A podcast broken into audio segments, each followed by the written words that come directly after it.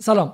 به برنامه امشب جدال سهشنبه 23 شهریور خوش آمدید. از اینکه با ده دقیقه تاخیر شروع می‌کنم از همه شما عذر خواهی می‌کنم. درباره عدالت خواهی امشب صحبت خواهیم کرد اما قبل از اون من چند دقیقه درباره جدال به صورت کلی صحبت کنم. جدال تلاشی برای ایجاد فضای رسانه‌ای در ایرانه.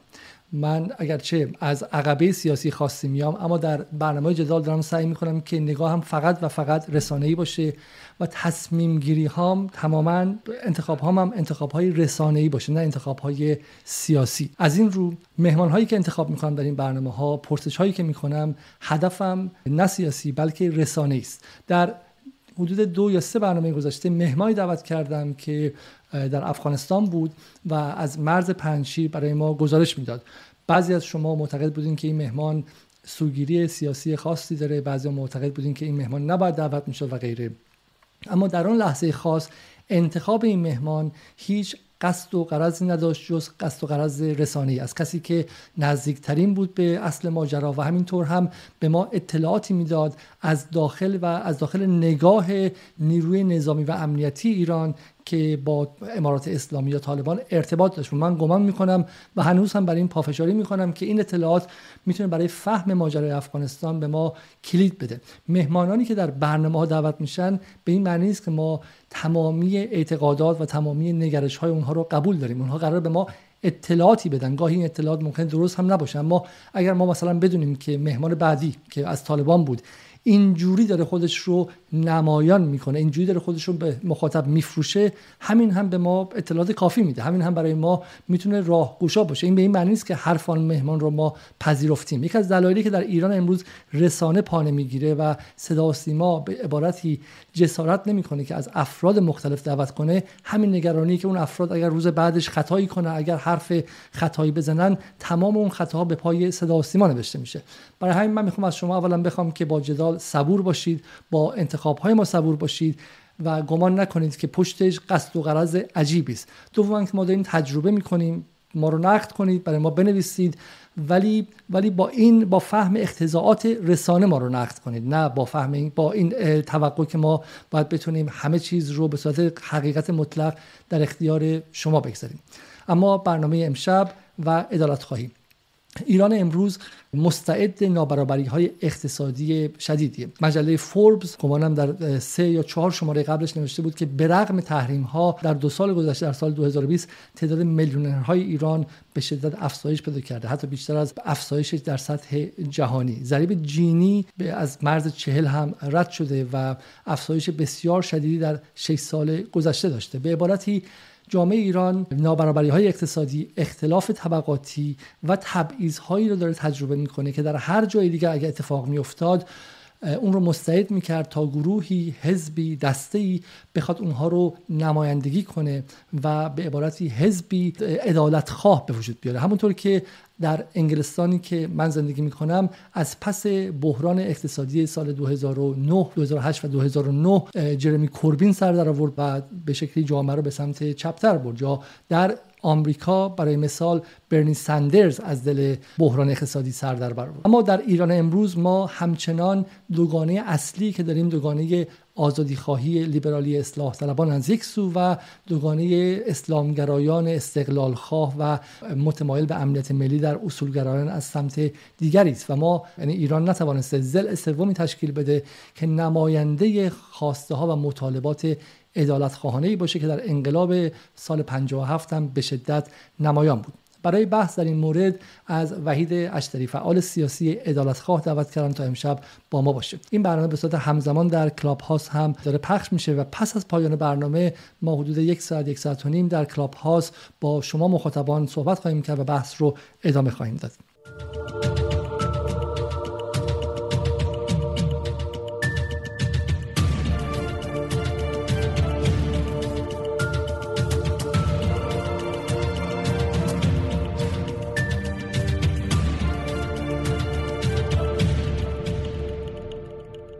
سلام یشتری امیدوارم که خوب باشید. بنده سلام و عرض ادب دارم خدمت شما و بینندگان محترمتون من عرض ادب و سلامی عرض می‌کنم خدمت کسانی که برنامه خوب شما رو دنبال می‌کنن. من خودم هم یکی از دنبال کنندگان برنامه خوب شما هستم. از جهت اینکه پرداختن از این جنس چالشی به مسائل ایران گم شده فضای رسانه داخل ایران هست و نگاه دغدغه‌مند شما و نگاه دقیق شما به مسائل ایران رو خیلی کنجکاوانه دنبال می‌کنم. عمده برنامه‌تون رو دیدم. خیلی خوشبختم که امروز در خدمت شما هستم. خودتون رو در چند جمله معرفی کنید و بگید که عقبه سیاسی شما چیست و چه پوزیشن ها و به شکلی در, در کجا فعالیت هایی داشتید؟ بنده وحید اشتری هستم منتسب به جریان عدالت خواهی در فضای سیاسی اجتماعی ایران. جریان عدالت خواهی در واقع جریانی است که از اوایل دهه 80 توی فضای دانشجویی ایران شکل گرفته یک جریان انتقادی توی دوران اصلاحات و بعدم یک یک جریان اعتراضی در دوران دولت نهم و دهم که با هویت و شاخصهایی تعریف میشه که من امروز تو گذشته خودتون خود شما خود شما شخصا. فعالیت شخصی بنده در 10 15 سال گذشته. خب من یه بخشی از جریان مجلس عدالت ها در انتخابات سال 98 بودم به عنوان یک عضوی از جریانی که شکل گرفت برای نقش آفرینی تو انتخابات مجلس قبلش یک عضوی از شورای مرکزی جنبش عدالتخواه دوران دانشجویی بودم بعد هم فعالیت هایی به اقتضای همون فضای عدالتخواهی در راستای مباحث مرتبط با عدالت. شما زمانی رئیس بسیج دانشگاه تهران معاون, سی... معاون سیاسی بسیج دانشگاه تهران بودم بله. حالا به عنوان نخستین سال وقتی میگیم عدالتخواهان خودتون معرفی کنید به عنوان یک جریان سیاسی. شما عدالتخواهان چه کسی هستید؟ اگر من بخوام خیلی ساده خدمت شما توضیح بدم جوری که مخاطبین شما بفهمن خیلی وارد بحث الهیاتی و نظری و اینا نشن. دوست دارم با این عبارت شروع کنم که عدالت خان چی نیستن؟ برای اینکه بفهمیم عدالت خان چی هستن شاید اینطوری ساده تر بتونیم موضوع و مسئله عدالت های توضیح بدیم. عدالت خواهان اصولگرا نیستن و اصلاح طلب هم نیستن. اصولگرا و اصلاح طلب به عنوان دو تا جریان قالب که با ویژگی های تو فضای سیاسی اجتماعی ایران تعریف میشن. خیلی ساده و یه خطی اگر بخوایم اینا رو تعریف کنیم که اصولگراها چی نیستن یعنی اصولگراها چی هستن که عدالت خواهان نیستن؟ اصولگراها در واقع جریان محافظه کار و حافظ وضع موجود و شرایط موجود هستن. جریانی که آسیب شناسیشون از مشکلات و مسائل کشور احتمالا خیلی ریشه و بنیادین و اینا نیست. به این معنی که بالاخره دولت موجود دولت امید و مجلس امید و ام مسائل کشور می‌دونن. تلقیشون عمده این هست که این آدما اگر برن و یه سری آدمای اصولگرا جای اینا رو اداره کشور قرار بگیرن حالا با عنوان مدیریت جهادی یا مدیریت انقلاب مشکلات حل میشه. خیلی مسائل 43 سال بعد از انقلاب رو بنیادی نمی‌بینن عدالتخواه از این زاویه که حس می‌کنن ادامه این روندی که الان تو کشور حاکمه به صورت کلان در سیاست های اقتصادی و فرهنگی و حوزه های دیگه منجر به فروپاشی جامعه داره میشه و ادامه پیدا کردنش بحران های اساسی نه تنها برای جمهوری اسلامی و نه تنها برای حاکمیت بلکه برای ایران رو در پی داره. خب اصولگرا نیستن چون مشکلات خیلی حادتر و بنیادی تر از طرفی اصلاح طلب نیستن. اصلاح طلبی رو اگر بخوایم خیلی ساده و یه خطی تعریف کنیم با چه عبارتی میشه تعریف کنیم؟ اصلاح طلبی یعنی جریانی که با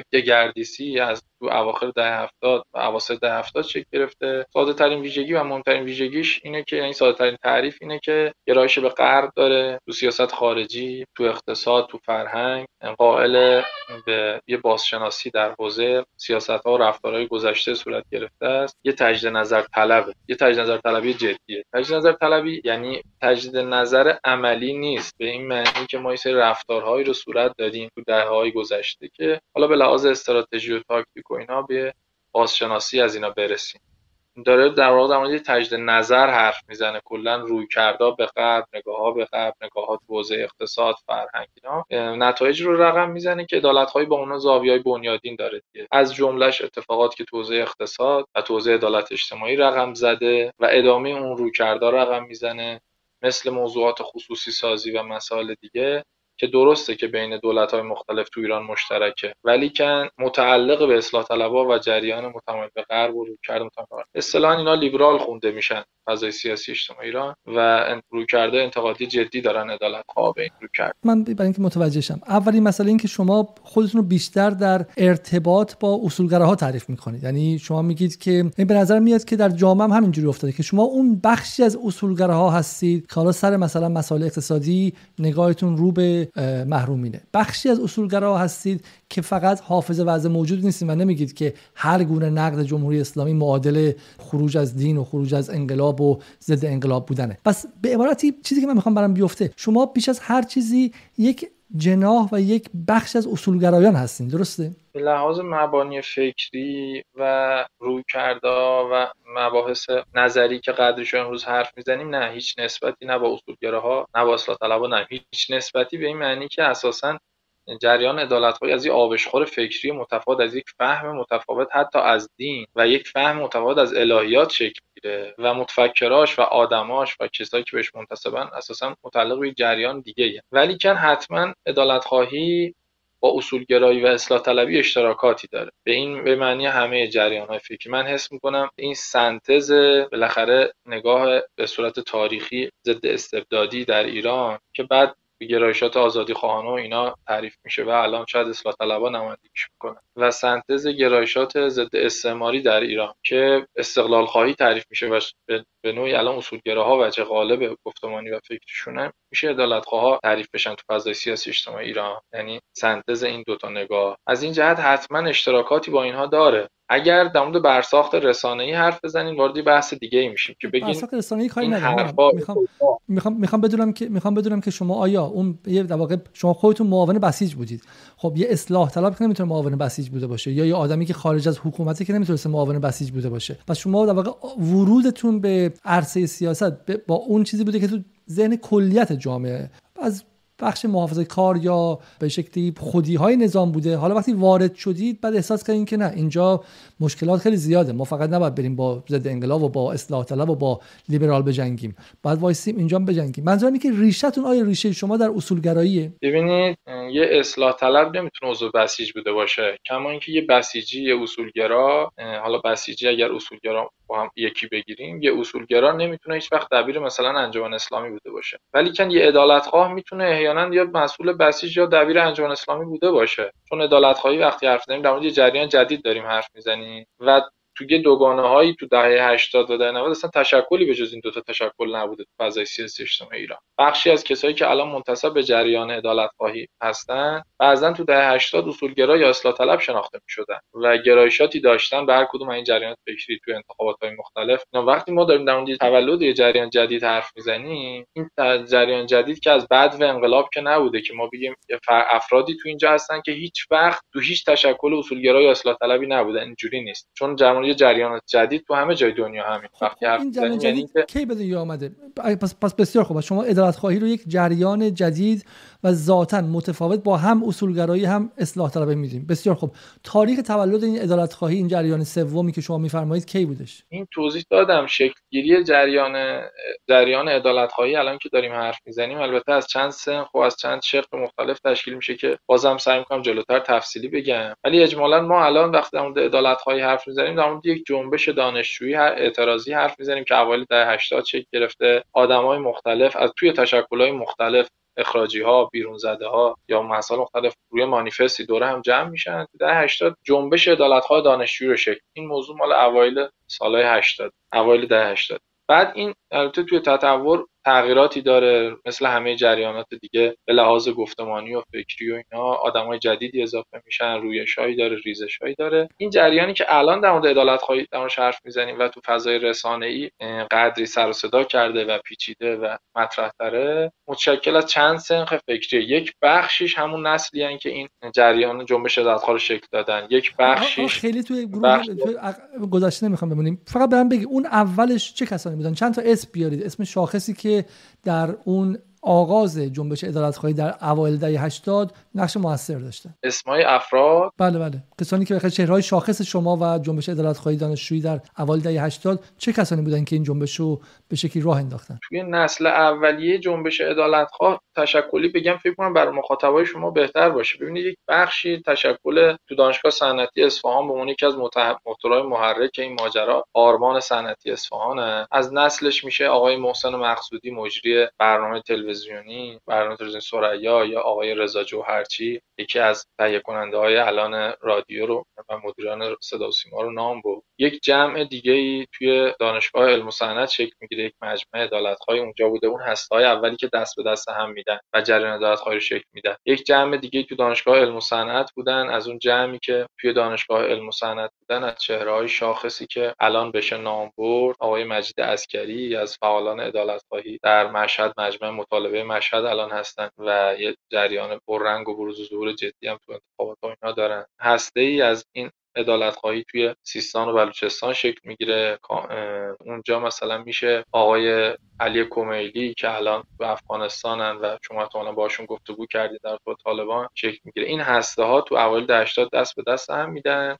حالا تو اون جریانی که مثلا توی دانشگاه علم و صنعت بود شاید مثلا آقای امیر تفرشی رو شما احتمالا باهاشون تو همین جدال فکر کنم گفتگوی ترتیب دادیم و دست به دست هم میدن و این تشکلایی که از توی ساختارهای رایج و تشکلهای رسمی تو دانشگاه ها فرار می‌کنن و دست به دست هم میدن با اسامی مختلفی که داشتن موقع. خیلی یک دست و یک پارچه نبودن جنبش عدالتخواه دانشجو در اوایل دهه 80 شکل اون چیزی که ممکنه مردم به خاطر داشته باشن یا شنیده باشن ماجرای کارتون خوابی توی دورانی که آقای احمدی نژاد شهردار بودن سال 83 اتفاقاتی که تو اون سالا رخ میده به واسطه سرمای تهران یه دادن توی تهران. از سرما میمیرن بعد یک تجمعات دانشجویی شکل می‌گیره جلو نهادهای مختلف و خیلی پر سر صدا میشه منجر به تاسیس این گرمخونه ها تو تهران و بعد تو شهرهای دیگه میشه برای نگهداری از کارتون ها یا ماجرای دانشجو پولی تو دوره آقای خاتمی که منجر به یک دومینوی اعتراضی جدی توی دانشگاه ها و بعد تجمع و تحسن چند روزه جلوی مجلس و بعد بازنگریش تو دوره اول آقای احمدجاد میشه. اینا اتفاقات شاخصیه که جریان دولتخواهی تو سالهای اولیه شکلی به عنوان یک واکنش به تبعیض و فقر و فساد شکل میده. اونجا هنوز خیلی به عنوان یه جریان جدید در مورد مبانی فکری الهیات در مورد یه سری رویکرد جدید و اینا نمیشه حرف زد. تطور و تکامله که یه سری اتفاقات رخ میده که حالا امشب مفصل‌تر می‌خوام بگم که چهره های فکری که برای شما موثر بودن مثلا این افرادی که من اسم می‌برم چه سهمی داشتن در این جنبش؟ مثلا آقای اماد افروق ببینید نسل اولیه جنبش عدالتخواه زیل تفکرات مرحوم علامه حکیمی و فهم علامه حکیمی و فهم آقای حیدر رنگپور از که هر دو همین چند روز گذشته بود کردن و فهم اینا از مبانی دینی شکل گیره. از این جهت که خب یک فهم جدیدی از دین و از تشیع هست یک تقریر جدیدی عدالت خانه از تشیع هست که وجه عدالتش خیلی پررنگه. یعنی آشورا رو با مقوله عدالت و تبعیض و اشرافیت و آقازادگی فهم می‌کنه. کل غذای تاریخ اسلام رو با این فهم فهم کنه و با این تغییر جدید از فهم خب مورد اقبال بخشی از جوانها و دانشجوها تو در بعدش اینا یه سری چهرهای دانشگاهی داره این فهم که تو اونجا تو گفتمان این کسایی که بین اصولگرایی و اصلاح طلبی ایستادن و دارن در مورد عدالت اجتماعی و اینا حرف می‌زنن اون موقع پررنگن. از جملهش آقای اماد افروغه که توی چند تا از آثار همون ده هشتادشون مثل مثلا چالش حق و مسلحت یا نقد جنبش دانشجو اینها به شکل جدی تبیینی از وضعیت کنه به لحاظ به عنوان یه جامعه شناس و استاد دانشگاه تهران که در نهایت این تقریر رو می‌کنه که خب ما اساسا بعد انقلاب جنبش دانشجویی به معنایی که با تعریف و ابعادی که می‌کنیم که نداشتیم تنها جنبش دانشجویی همین جنبش عدالتخواه که شکل گرفته و به عنوان یکی از ایدئولوژهای فکری جنبش عدالتخواه در واقع هم خودش رو مطرح می‌کنه هم عدالتخواه ارتباط یا تو اقتصاد تو سالهای اول شکلگیری یکی از کسایی که خیلی به جنبش عدالتخواه نزدیکه آقای دکتر حسن صبحانی استاد اقتصاد دانشگاه تهرانه که خب به نوعی به عنوان پدر معنوی یا یه ایدئولوژ رد پاش و ادبیاتش رو تا اواخر دهه 80 تا مجموعه رویکردها و واکنش های جنبش عدالتخواه. به اتفاقاتی حتی تو دوره آقای احمد نژاد مثل هدفمندی ها مثل آزاد ها و خصوصی سازی ها میشه دید. و چهره های دیگه ای که حالا تو حوزه های اقتصاد و سیاست و فرهنگ فراوون میشه. از این وحید جلیلی به عنوان یکی از چهره های اولیه و اصلی شکلگیری هسته های جنبش عدالتخواه و سازماندهی این جریان حتما پررنگ از این جهت که وحید جلیلی کلاس های روزنامه نگاری تو اوایل ده 80 و اواخر ده 70 تو دانشگاه مختلف برگزار می‌کرد. ظاهرش و اسمش کلاس روزنامه نگاری بود ولی کن رویکردهای انتقادی جدی به فضای سیاسی اجتماعی کشور بود. اون هسته هایی که بعد دست به دست هم دادن جنبش عدالت خواهی شکل دادن به نوعی همون کسایی بودن که سر کلاس های روزنامه نگاری و خبرنگاری و یادداشت نویسی و گزارش نویسی آقای جلیلی شرکت می‌کردن. بعدش جزوات ایشون و سخنرانی ایشون تو همون تقریر جدیدی که توضیح دادم از تاریخ انقلاب و از جنگ و اینها به جزوات و امهات فکری جنبش خود در اوایل ده 80 مثلا جزوات معروف ایشون مثل دین همه دین است که یک جز سخنرانی اعتراضی علیه متدینین در واقع. متدینین بی تفاوت نسبت به تبعیض و عدالت و رانت و مقاصد یا سعید زیبا کلام سعید زیبا کلام هم جزو همین چهره ها سعید زیبا کلام بیشتر به عنوان رویکرد اعتراضی و فهم جدی چون می‌دونید آقای زیبا کلام برخلاف تصوری که الان از ایشون هست به عنوان منتقد مسائل عدالت و اینها متخصص حوزه سیاست خارجی رئیس سازمان های بین المللی فکر کنم وزارت خارجه بوده. توی نگاه های انتقادی جنبش عدالت توی سیاست خارجی از بعد به شکل گیری هسته های اعتراضی از اوایل ده 80 آقای زیبا کلام هد این جریان ها بوده و به نوعی یکی از هسته های اصلیه یعنی این پک آقای زیبا کلام آقای افرو آقای جلیل دیگران اون موقع هیئت تحریریه ثابت نشریه راه ده هشتادن که نشریه راه که شکل می‌گیره در واقع چهره های اصلی اینا هن. آقای امیر حسین ترکش دوست آقای نماد افرو آقای سعید زیبا کلام آقای وحید جلیلی حجت الاسلام سید عباس نبوی از چهره های خط امامی و از دانشجوهای تحصیل کننده جاسوسی.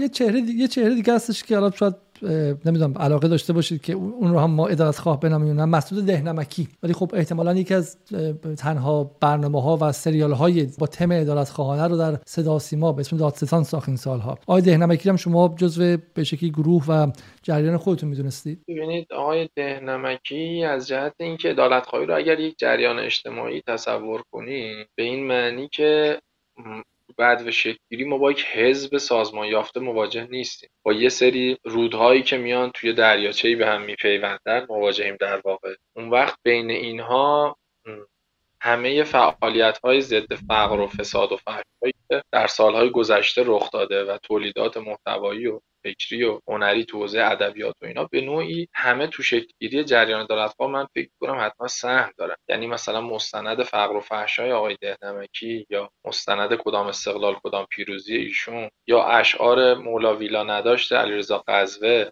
یا فضایی که بالاخره جمع این آدما ایجاد کنن همه تو شکلگیری یه هویت اعتراضی تو دهه 80 تو دوله آقای خاتمی.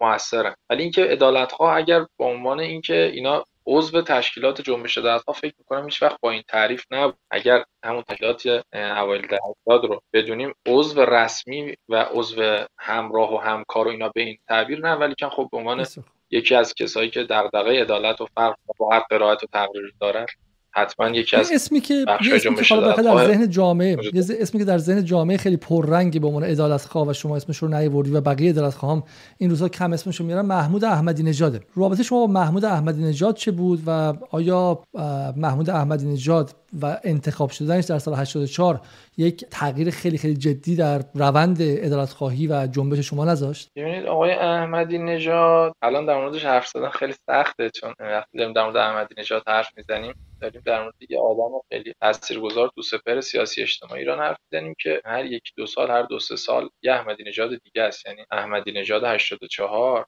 با احمدی نژاد 88 تا 90 یه احمدی نژاد دیگه میشه. احمدی نژاد 92 بعد از رد صلاحیت آقای مشایی چیز دیگه است. و احمدی نژاد 96 و انتخابات دیگه هم دوباره چیز دیگه است. من خیلی نمی‌خوام در آقای احمدی نژاد حرف بزنم. نه ولی اسمش عدالت خواه می‌دونی یا نمی‌دونی؟ بالاخره اسم برند عدالت خواهی تا حد زیادی بیشتر از اینکه وحید اشتری و وحید جلیلی و سعید زیبا کلام بشناسن تو خیابون از راه تاکسی بپرسین کی عدالت خواهه میگه محمود احمدی نژاد و این حالا بهش می‌رسیم سر بحث سیاسی که هم گرفتاری برای شما و هر کسی که بخواد ایران کار عدالت خواهی کنه همین که بالاخره بخشی از عقبه شما بوده. حالا سوال من که آیا بخشی از عقبه شما بوده؟ آیا اصلا احساس نیاز می‌کنید که یک بازنگری یک توضیحی به جامعه بدین در مورد رابطتون با احمدی نژاد و نقشی که ایشون در تطور و تکامل جنبش عدالت خواهی داشت. ببینید عدالت خواهایی که شما تا الان اس بردید به عنوان چهرهای نزدیک به جریان عدالت ها تقریر سال 84 شون از آقای احمدی نژاد تقریر یه فردی که از جامعه اسلامی مهندسین از یه تشکل منتها علیه جناح راست. یعنی بخش سنتی جناح راست بیرون اومده و تقریرشون از اتفاقات بعد کابینه آقای احمدی نژاد شما نطقای آقای افروق و آقای صبحانی و دیگران رو بخونید یه تقریر کاملا انتقادی که اینا هیچ نسبتی با عدالت ندارن. از فضایی که جامعه ضد تبعیض و بی‌عدالتی اینا ایجاد شد اومدن به عنوان یک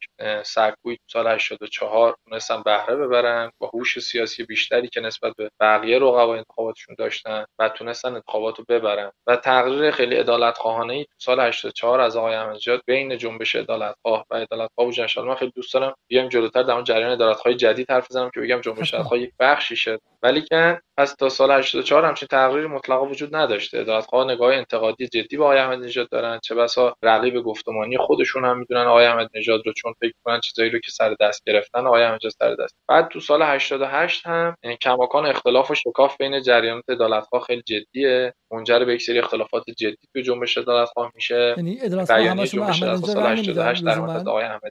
نه عدالت خواه سال 88 بیانیه رسمی که میدن توی اون دوگانه‌ای که ایجاد میشه نقد می‌کنن. فضای لیبرالی که حول آقای موسوی شکل گرفته رو نقد چون عدالت خواه بالاخره گرایش داشتن به آقای موسوی به خاطر سیاست ها روی کردهای دهه 60 حوزه عدالت اجتماعی. هم سال 84 از آقای موسوی برای حضور در انتخابات دعوت کردن. یه بخشی از عدالت خواه هم سال 88 جزو اولین تشکلایی بودن که با آقای موسوی دیدار کردن. همون موقع که زمزمه کاندیداتوریشون بعدم حول فضایی که حول ایشون شکل می‌گیره بالاخره کارگزاران و فضای لیبرالی که حول دغدغه ها و حرفای ایشون شکل می‌گیره و یه دگردیسی که پرس انتخابات در واقع رخ میده. خب نقدای جدی می‌کنن آقای موسوی رو تو اون بیانیه و تهش این میشه که حالا با توجه به این شرایط و اینا نهایتا ما به ایشون که رأی نمیدیم با توجه به این روی کرده اینا ولی خب آقای احمدی نژاد رو مجموع این شرایط و اینها گزینه قابل رأی دادن تری از بقیه می‌بینن. یعنی بیانیه خیلی بیانیه ضعیفی. علی رغم که ظاهرا تهش می‌خواد به آقای احمدی برسه آقای احمدی نژاد تو 7 مورد دیگر اشتباه سیاست داخلی و خارجی چه مشکلات بنیادینی داره. اینها و تهش حمایت می‌کنه. خب میگم مدل حمایت احمدی نژاد مدل تعریف نسبت جنبش عدالتخواه آقای احمدی نژاد انتقادی جدی بوده از این جهات و اینا. البته آقای احمدی نژاد خب بعد از سالهای 89 90 یه مقدار به بحث های آزادی های اجتماعی و مقوله های دیگه دغدغه‌های این چنینی نزدیک میشه تا قبلش خیلی در مورد اینا روی کرده این چنینی نشده. سیاست ها تو حوزه اقتصاد و بحث های دیگه هم زیگزاگی هم سیاست های جدی حمایتی عدالت خانه و ورودهای جدی داره مثل مثلا موضوعات مسکن مهر و چیزای دیگه. هم سیاست های گرایش های جدی توش میشه دید در حوزه های خصوصی سازی و آزادسازی های اقتصاد که نسبتی با دغدغه‌های عدالت خانه نداره. حالا عدالت خانه آیا مثلا بیانیه‌ای دادن علیه خصوصی سازی علیه شکل‌گیری بانک های خصوصی یا اینکه نه چون احمدی نژاد رو حالا بهش احساس نزدیکی بیشتری می‌کردن سکوت بالا سکوت اختیار کردن؟ ما ما تجمع خاصی علیه سیاست های راستگرایانه احمدی نژاد در اون سالها نمی‌بینیم. یعنی اون بخش های راستگرایانه سیاستش. نه عدالت خواهان جدی ترین جریان جریان اعتراضی و حتی سیاستهایی بود که می اصلاح طلبها آقای هاشمی کارگزاران اینا هیچ کدوم باش مخالف جدی نبودن هیچ وقت. و آقای احمدی نژاد صراحتا میمد تو تلویزیون و اعلام می‌کرد که من دارم آرزوی رؤسای جمهور پیشین رو محقق. دو هدفمندیاران وقتی گفت گفت من چیزی که آقای هاشمی و اونا هم هیچ وقت من جریان اعتراضی و انتقادی جدی علیه سیاست راستگرانه توزیع اقتصاد توزیع دیگه وجود داشته. ولی که تو فضای دانشگاه هم همین بوده. شما ببینید تجمع، تجمعات و اعتراضات تشکلهای اصلاح طلب دوره آقای احمدی نژاد عمدش مثلا در مورد دفن شهدای گمنام تو دانشگاه بوده. شما هیچ وقت در رابطه با مثلا اتفاقات هدفمندی یارانه ها یا دانشجوی پولی یا خصوص سازیایی که صورت گرفته اعتراض جدی نمی‌بینید. ولی که جنبش عدالتخواه شما همین الان سایت جنبش عدالتخواه می‌تونید و قسمت آرشیو بیانی ها رو ببینید و تجمعات رو ببینید. من خودم سخنران سال 89 در مقابل مجلس شورای اسلامی علیه دانش پولی بودم که فیلمش همین الان تو یوتیوب موجوده اگر سخنرانی کنید. اون دوره دوره ایه که اتفاقا مجلس هشتم و مجلس نهم سر کارن. مجلس یک دست کاملا اصولگرا مثل همین مجلسی که الان داریمه و فضای حمایتی از آقای احمدی نژاد هم تو سالهای 87 و 8 و 89 اینها مثل اتفاقات سال 90 91 92 به بعد بعد از اون اتفاق خانه نشین و اینا نیست. یک فضای حمایتی جدی تو فضای مجلس اصولگرا. در این حد که ما یک نماینده مجلس پیدا نمی‌کردیم که حاضر باشه بیاد تو جمع دانشجو سخنرانی کنه. و اینقدر فضا حمایتی بود از مجموع سیاست ها حمایت البته که اختلافات سیاسی وجود داشته. من قبول دارم اختلافات سیاسی رو. آقای احمدی نژاد تو مجلس نمیگم. کامل باش همدل بودن همراه بودن تو ولی که میگم تو این حوزه ها اساسا الانم هیچ فهم جدی فضای سیاست داخلی کشور وجود نداره. یعنی مثلا آقای رئیسی محتمل هست وقتی مثلا با آقای گروسی توافق می‌کنه حوزه آژانس بالاخره یه بخشی از ها سکوت کنن یه بخششون حالا نقدای آرمانخانه تری کنن یا چیزایی. ولی که تو بحث‌های آزادسازی و اتفاقاتی که تو حوزه اقتصاد رخ میده گماشتن آدما اینا تو دوره خود آقای روحانی هم حتی خیلی نقد بنیادینی وجود نداره چون خیلی تقریر عدالتخانه و فهم عدالتخانه وجود نداره. شما که می‌بینید الان دیگه آقای اژه‌ای رئیس قوه قضاییه سلازار ربطی بهش نداره امروز سخنرانی کرده و گفته که کلا سیاست دولت اقتصاد دولتی به مشکل می‌خوره ما باید خصوص سازی کنیم و آزاد کنیم اقتصاد و بحثایی اینا چیزاییه که معمولا گفتمان مشترک همه چهره همه حالا حالا بذاریم از بحث دیگه تاریخی خارج شیم. بذاریم برسیم به این سوال خیلی واضح و در مورد امروز صحبت کنیم. وقتی که وحید اشتری و بقیه عدالتخواها مرتب از بیعدالتی حرف می‌زنن از عدالت حرف می‌زنن منظورشون از بیعدالتی چیه؟ چون یک نگاهی که حالا من حداقل در خیلی نگاهی دم دستی هستش اینه که منظور شما ساده زیستی منظور شما مبارزه با مظاهر اشراف منظور شما برگشتن به های انقلاب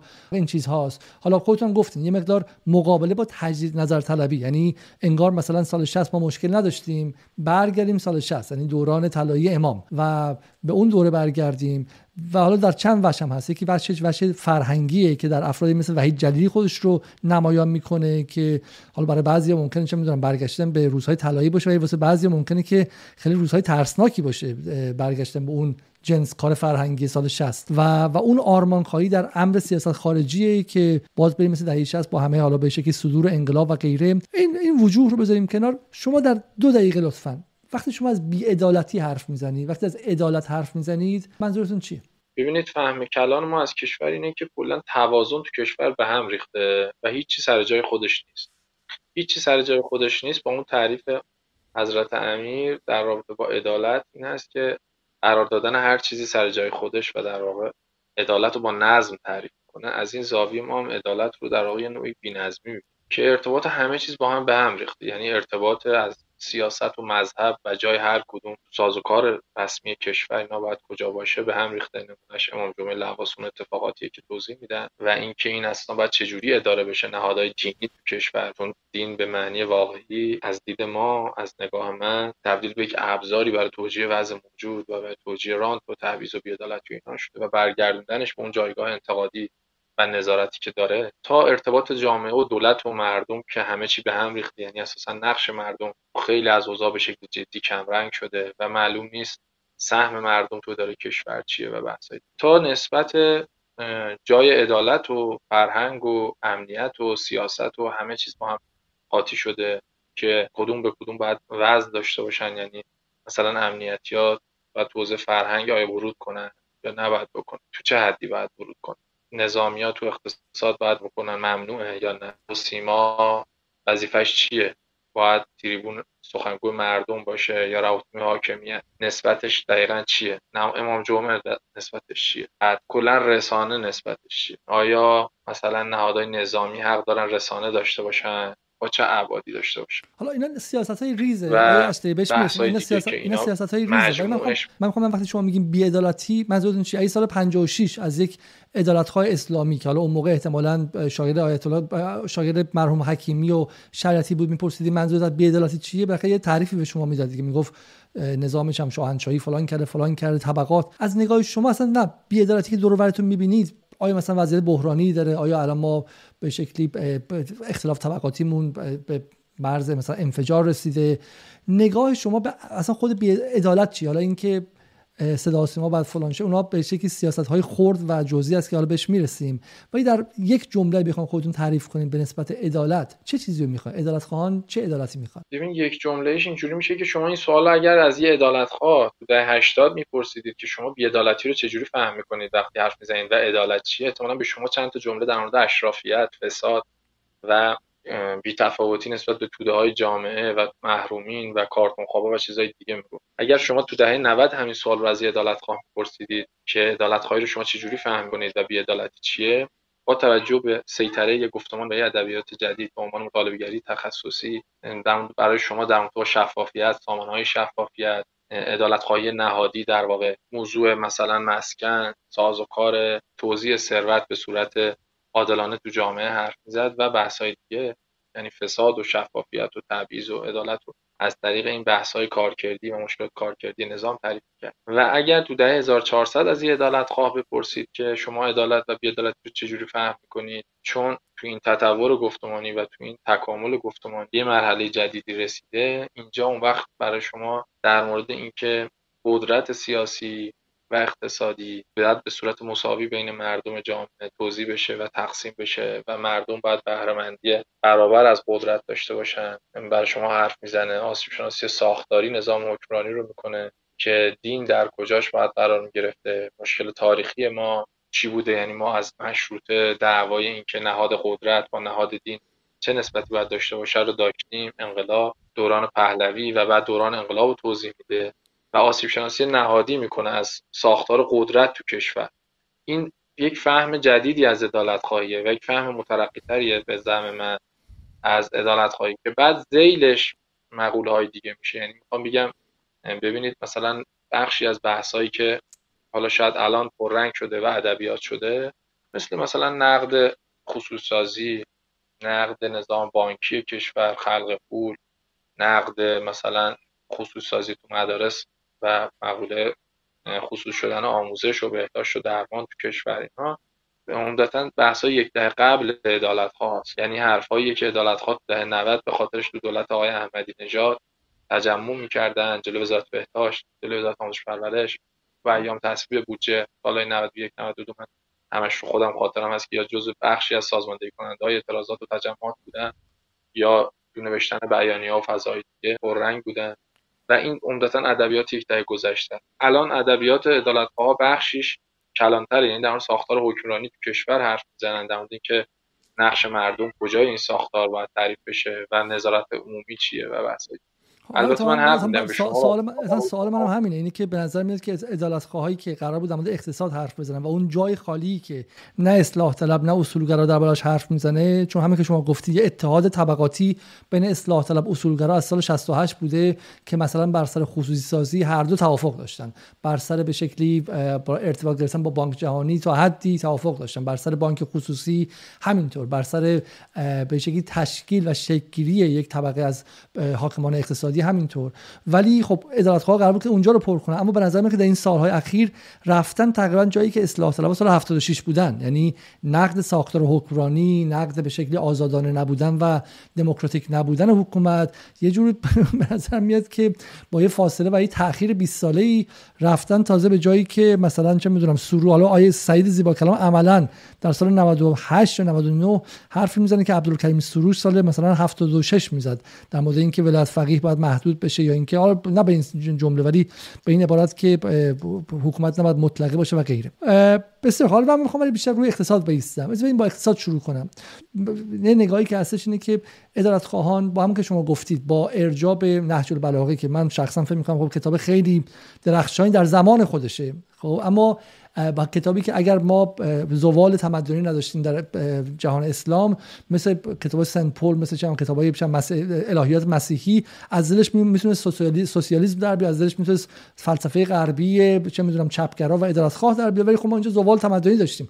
الان ادارتخواه اسلامی به نظر میاد که باز برمیگردن به همون اصل متن و می‌خوان اون رو به صورت کلمه به کلمه فهم کنن و با اون مسائل جهان امروز رو مطرح کنن. حالی که در زمان به شکلی نهج البلاغه که نظام بانکی جهانی وجود نداشته که سرمایه‌داری مالی وجود نداشته که چیزی نداشته که شما از هنگ کنگ تا واشنگتن بتونید با یه زیر یک ثانیه میلیاردها دلار جابجا کنید و همین سوالی که هستش اینه که نسبت شما با سرمایه‌داری مدرن چیه؟ بذارید من قبل از این اصلا این سوال این شکل مطرح کنم.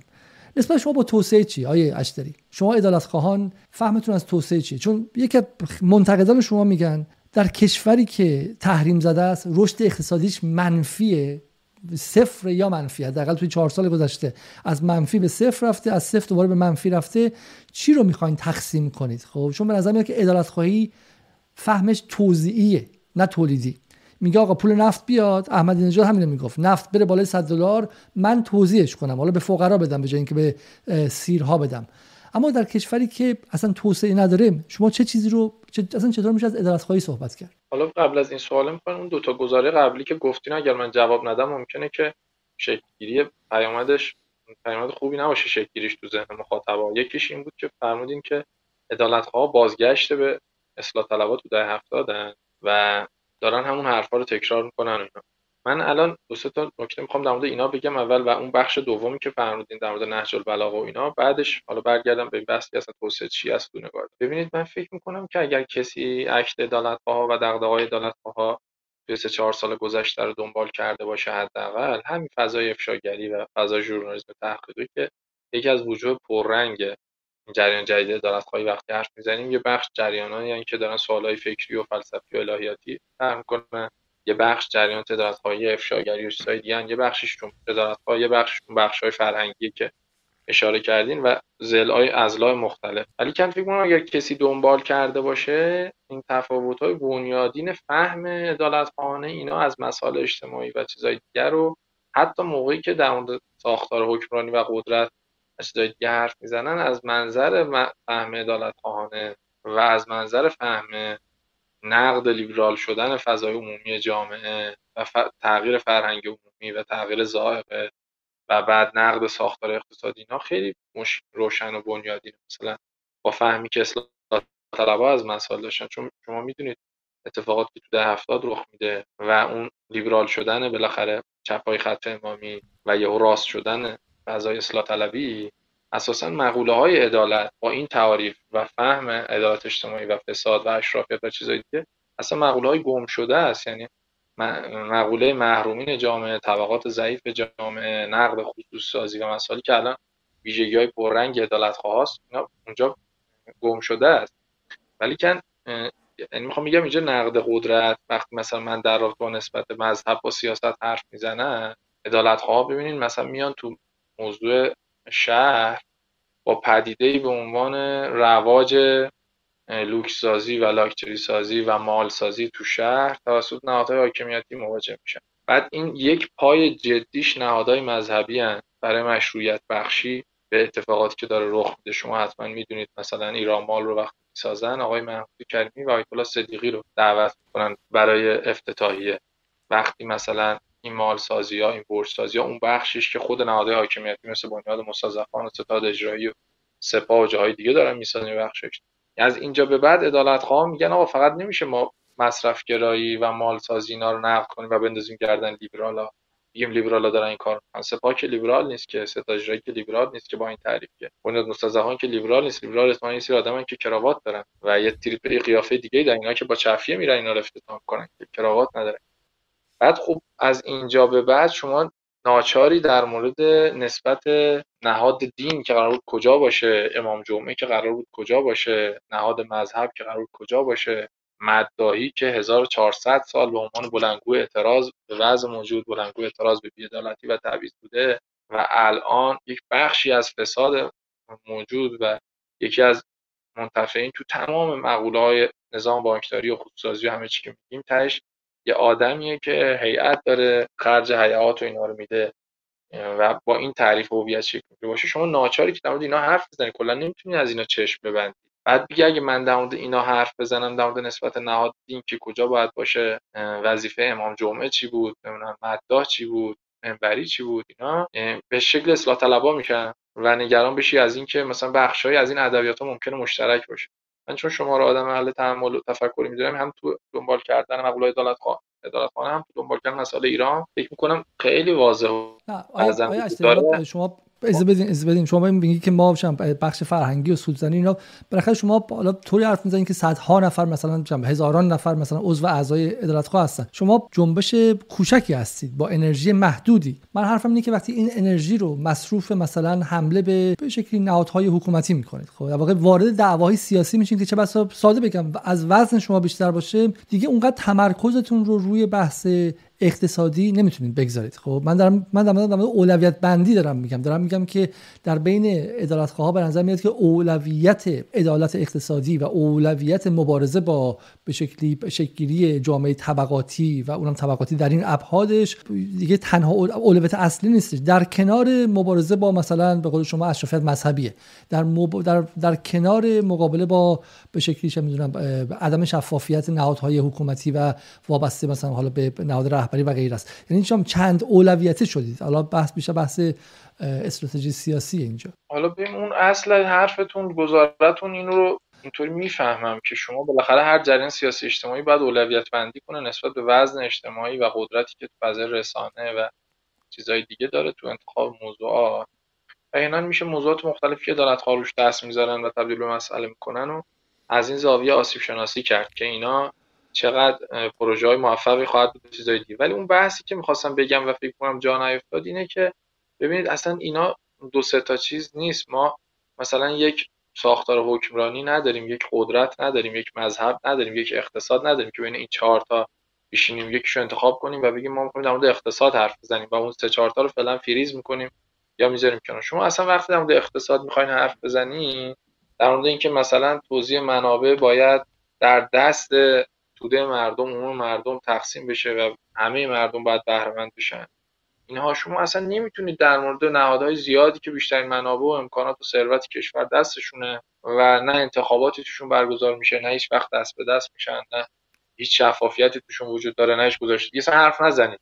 بگید من چون از اینا اگر حرف بزنم ممکنه وارد ساختار نقد ساختار حکمرانی یا قدرت چیزای دیگه بشن و اینا خطرناکن. من اجازه بدید در مورد همین اشرافیت و فساد و مثلا اقتصاد ازم خب بگم اصلا اینا رو جدا از هم دیدن بوم ما تو زیست بوم ما چیز نیست. یعنی شما همه موزلات اقتصادی اینا رو با یک فهمی الهیاتی از مذهب بگیرید نه جای خیلی خوبی هستیم. ببین دهه 70 من چون از عقبه اصلاح طلبی میام دهه 70 اصلاح طلبام هم همین می‌گفتن. ما وقتی بهشون اعتراض می‌کردیم به عنوان کسایی که حالا بالاخره با جنبش اصلاحات ما بزرگ شده بودیم ولی چپ بودیم و عدالت خواه بودیم. می‌گفتیم آقا چرا مثلا روی مسائل نمیگین؟ می‌گفتن نقد خصوصی سازی نقد به شکلی اختلاف طبقاتی. وقتی که مثلا یه بخش عمده از اقتصاد ایران دست نهادهایی که هیچ شفافیت ندارن بی معنیه خب مرتب می‌رفتن به اون سمت. یعنی همه چیز رو موکول می‌کردن به اصلاح سیاسی و اصلاح ساختار سیاسی. من می‌خوام بگم که آیا شما هم عملا در در تاریخ خودتون دارین به این سمت میرید؟ در واقع بحث مرغ و تخم مرغ. این که آقا ما از اصلاح اقتصاد که حرف می‌زنیم میگن آقا در نهایت وقتی که شما چه می‌دونم ریاست جمهوریتون دولتتون غیر شفافه مجلستون به این شکل میاد شورای نگهبان به این شکل میاد. ستاد فرمان اجرایی امام گفته میشه که 90 میلیارد دلار به چه سرمایه اصلا چه می‌دونم چه اهمیت داره که حالا چهار تا جای اقتصادی هم بگین دارم سوالی که از شما می‌خوام این که آیا شما یک جایی با اون اصلاح طلبای دهه 70 مماس نمیشید؟ عملا همون تاریخ رو تکرار نمی‌کنید. آره حرف درستیه. این سوال بهتر و شفافتر شده. می‌تونه ادامه گفتگو کمک کنه. من نگاهم این هست که ببینید تقریبا میشه با یه اقمازی اصلاح طلبها اینجوری فهم کرد که بگیم اصلاح طلبها همه موضوعات کشور رو موکول می‌کنن به اصلاحات سیاسی. و حداقل مدعی این هستن که اقتصاد و موضوعات دیگر بذارید کنار.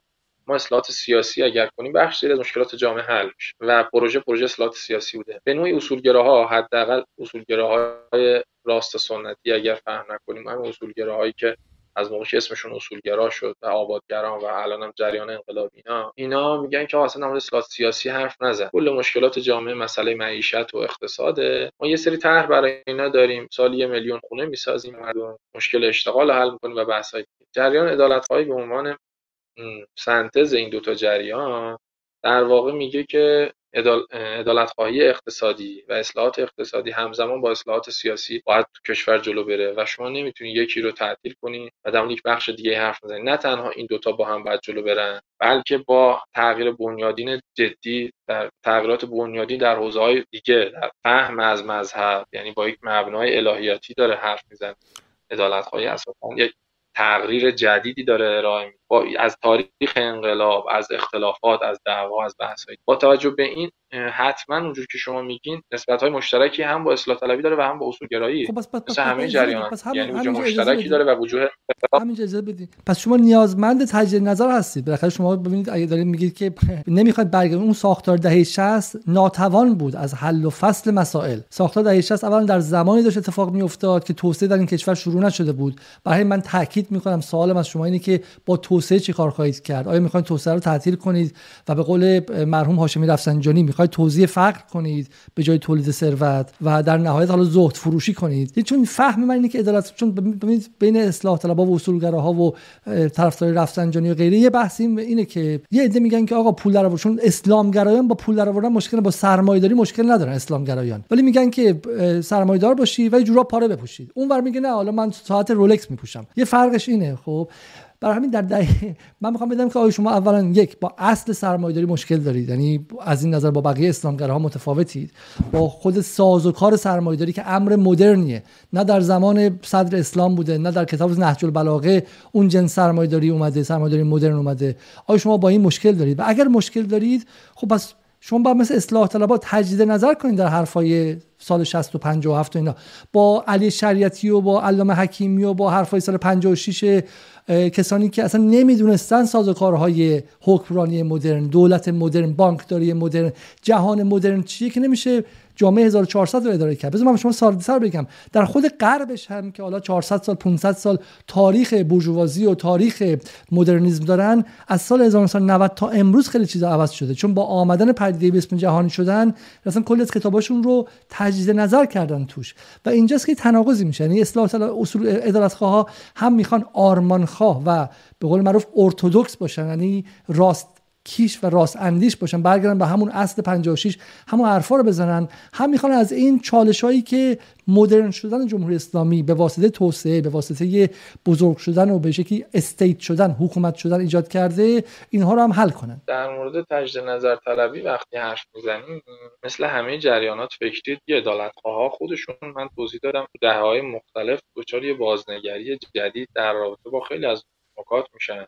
مثل همه جریانات فکری دیگه حالا من از این عبارت می‌خوام استفاده کنم. گفتگو با شما. بار اولین بار با عنوان اینکه و یک انقطاعی یعنی جریان عدالتخواهی جدیدی که الان داریم ازش حرف می‌زنیم خودش با عدالتخواهی ده 80 یک استمراری داره یک سری وجوه مشترکی داره اینا که اونها رو نگر داشته و با خودش داره به همراه می‌بره. و یک بخشی رو داره میریزه دور اون بخشایی که انقطاع نسبت به جریان قبل. کما اینکه مثلا چه بدونم پست مارکسیسم یا اینا همینو داره همین جریانات جهادی طالبان. اونایی که الان داریم نامشون حرف می‌زنیم حتما طالبان 1400 ما با طالبان ده 90 و با طالبان ده های گذشته یک استمرار یک انقطاعی داره. یعنی همزمان وجود مشترکی داره که اونا چارچوبای هویتیشو می‌سازه و همزمان بخشای جدی از مبانی فکری و نگریشی رو دور ریخته و اینا رو داره. عدالت هم از این امور مستثنا نیستن چون اساسا همه مکاتب فکری که مدعی اداره جامعه چون مسائل جامعه عوض میشه و سوالات جامعه تغییر می‌کنه و اساسا اقتضاعات جامعه در حال تغییره حتما دچار بازنگری هستند و حتما اینها دچار یک تغییر نگرش هستند و استمراری دارن با گذشته یعنی مشترکی دارن و انقطاعی دارن.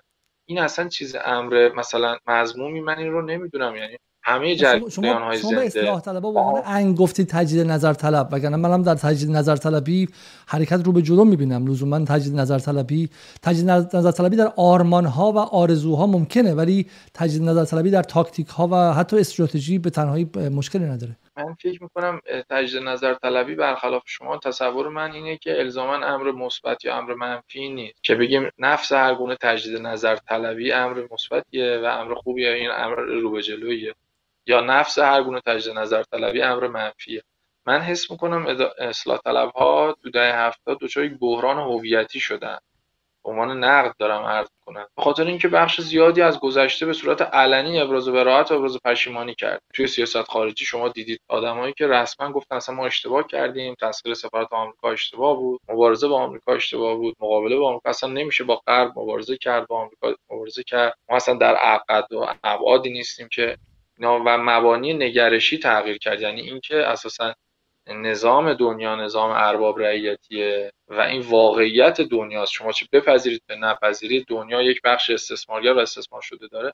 در مورد همه اینا تجدید نظرهای جدی صورت گرفت. وقت از دل این رویکردهای جدید تو اقتصاد و فرهنگ و سیاست خارجی و جاهای دیگه بیرون اومد.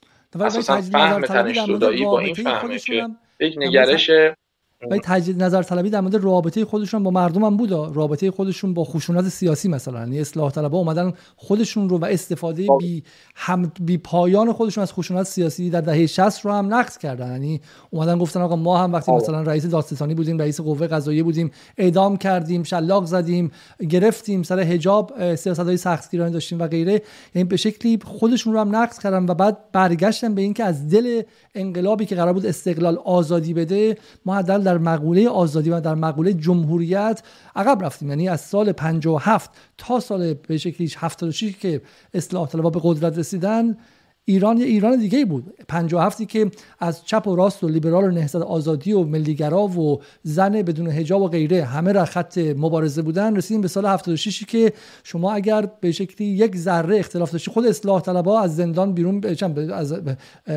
دیگه حذف شده بودن و آقای رفسنجانی وزارت اطلاعاتش قتلای زنجیره انجام می‌داد و غیره. منظورم این که اون بخش ها رو هم اصلاح طلبها تجدید نظر کردن که گمانم اگر نشده بود چه و الان من و شما اینجا نبودیم.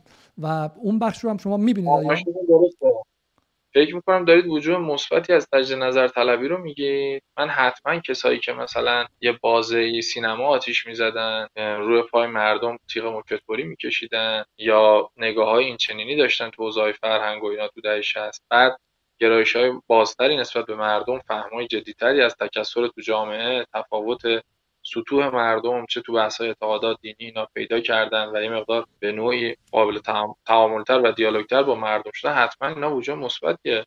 من اینا رو بخش مثبت حالا اون بخشش که دیگه از اون طرف افتادن و گفتم دچار تغییرات نگرشی تو خودشون و اتفاقات دیگه اساسا یه فهم جدیدی از دین شد و اینا که به کنار. ولی که حتما تجدید نظر طلبی وجود مثبتی هم داره. من نمیگم سراسر وجود منفی است. ولی اینکه مجموع اونچه که به عنوان اصلاح طلبی رخ داد و یک فهم جدیدی از دین و اقتصاد و اینا نسبت به جریان چپ خط امامی ده 60 بود رو ما چجوری ارزیابی می‌کنیم؟ خب عدالت خواه توضیح دادم خیلی منفی ارزیابی می‌کنیم یعنی تجدید نظر طلبی رو به جلو و رو به مثبتی رو فهم نمی‌کنن. ضمن اینکه من استمرار و انقطاعی هم نمی‌بینم.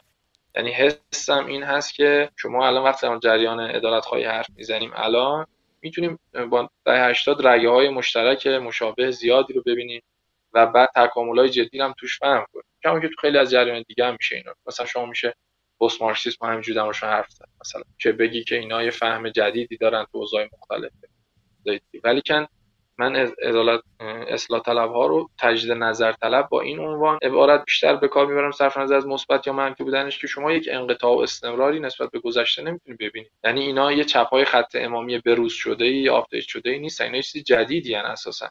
یعنی کلا در جهان بینی در اقتصاد در فرهنگ در سیاست و امثال همه چیز رو در توبه می‌کنه.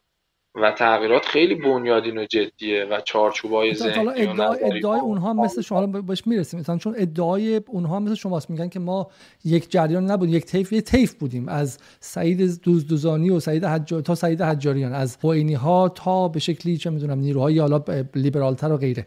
یعنی از نیروهای ارتدوکس تا نیروهای لیبرال و گفتن حالا ادعاشون که هممون هم توبه نکردیم. و ما یک طیف بودیم. اما ادعاشون اینه که در سال 76 ما تونستیم بخشی از خواسته های انقلاب رو به ریل اصلیش برگردونیم و اون خواسته انتخابات آزاد مشارکت مردم کمرنگ شدن دخالت آمرانه شورای نگهبان و باز شدن فضای سیاسی بود. و این رو حالا بالاخره تا حدی محقق کردن. شما اگر اوایل دهه هفتاد رو که دشمن هاشمی دشمن پیغمبر بود به یاد بیارید و به یاد بیارید که روزنامه ها به جرأت حتی نقد خیلی خیلی اندکی هم نداشتن. اگر از سال 76 نبود و اصلاحات نبود به شکلی جمهوریت کلا از بین رفته و به ویژه اینکه تئوریسین های اصولگراها به دنبال حکومت اسلامی بودن. درسته؟ بالاخره دوم خورداد حتما من نگاه من به اون عدالت ها با نگاه تغییر اصولگراها از دوم خورداد متفاوت. من حتما فکر کنم نقاط مثبت زیادی رو میشه براش اسم برد و حرف زد. از جمله همین باز شدن فضای سیاسی اجتماعی کشور تو اون فضای خفقان دوره آقای هاشمی و امثال شما به خوبی اشاره کردید کما که نقاط منفی خیلی زیادی هم میشه اسم برد لطمات جدی که به حوزه به کشور وارد شد. اختصاصا حوزه مسائل مرتبط با عدالت خواهی یعنی مقوله های فساد و مقوله های مرتبط با تبعیض و محرومین جامعه اینا که به شکل جدی هشت سال مثل دوره آقای روحانی کلا به کنار نهاده شدن. ادعای, ادعای اصلاح طلبا ادعای اصلاح طلبا اینه که وضعیت اقتصادی ایران در دوره اصلاحات بهترین وضع اقتصادی بود با این برغم اینکه نفت 10 دلار در زمانی بود. در بخشی از دوره های خاتمی 10 دلار بود. بیشترین توسعه رو ایران داشت. توسعه پایدارترین نوع توسعه بود و اتفاقا خصوصی سازیش قابل مقایسه با خصوصی سازی 8 سال احمدی نژاد که مدعی عدالت خواهی هم بود و بخشی از دوستان شما حمایت کردن نبود. چون می‌دونین که میزان خصوصی سازی احمدی نژاد ده ها برابر دوره آقای دوره آقای خاتمیه. خب و اونها مدعیان که به رغم ظاهرش که شما میگید لیبراله اتفاقا طبقات محروم در تمام سالهای بعد از جنگ آرامترین و بهترین زمان رو در دوره محمد خاتمی داشتن. و شاخص های اقتصادی هم نشون میده این رو. شما حالا چون فکر می‌کنم خودتون به این چیزها اعتقاد ندارین یعنی در مقابل ادعای اصلاح طلبا دارین اینو میگین. من چون می‌دونین هر گونه توسعه و هر گونه پیشرفتی رو مساوی عدالت نمی‌فهمم. یعنی محتمله که اقتصاد به لحاظ بخش جدی از شاخصات دچار یه ثبات واقعی تری بوده تو نسبت به دوره آقای احمدی. ولی ما به عدالت نزدیک شدیم یا نه کسی این مقوله دیگه است مثل که شما من با شما در مورد اقتصاد آمریکا حرف بزنم و شما به من بگین که این رشد اقتصادی که داره تجربه می‌کنه انقدر اقتصاد آمریکا مثلا سبد اقتصادیش انقدر عدد و رقم مثلا تولید ناخالص داخلیش. انقدر بعد من به شما بگم خب همه اینا رو باید در کنار 80 میلیون گرسنه 70 میلیون گرسنه تو آمریکا ببینید. یعنی شما اصلا نمی‌تونید که این دوتا رو اصلا جدا کنید. من وقتی در مورد این حرف می‌زنم که طبقات محروم جامعه و حس عمومی در مورد تبعیض و ران و بیعدالتی تو دور اصلاحات حرف می‌زنم حتما نمی‌تونید شما به با اعداد ارقام مثلا رشد اقتصادی یا تورم یا نرخ بیکاری یا چیزای دیگه حرف چون من حس می‌کنم ما بجز این بحثا. یعنی این جهتگیری در مورد توسعه و این فهم از رشد اقتصادی و چیزای دیگه در مورد برخوردار شدن و بهرهمند شدن توده جامعه از ثروت و امکانات. اینا هم باید حرف بزنیم. یعنی ما وقتی هم بی‌عدالتی و تبعیض حرف می‌زنیم اینا نمیشه تو پاسخش گفتش که تو دوره آقای خاتمی مثلا رشد اقتصادی که ما ثبات اقتصادی که تجربه کردیم به نسبت دوره آقای احمدی نژاد آقای روحانی و بقیه وضعیت خیلی مطلوب تری داشت. یه اقتصاد خیلی فاجعه بار رو از آقای هاشمی تحویل گرفتن و مجموع شاخصهایی که تحویل دادن به نسبت دوره آقای هاشمی حتما چندین پله جلوتر بوده. هم حتما نسبت به دوره آقای احمدی نژاد و بقیه. و ما اون وقت داریم وارد اون همون سوال قبلیتون در فهم عدالت خانه از توسعه و از چیزهای دیگه میشیم و از بهره شدن اون جامعه حرف می‌زنیم. یه مطلب مطلب دومم که خواستم عرض کنم.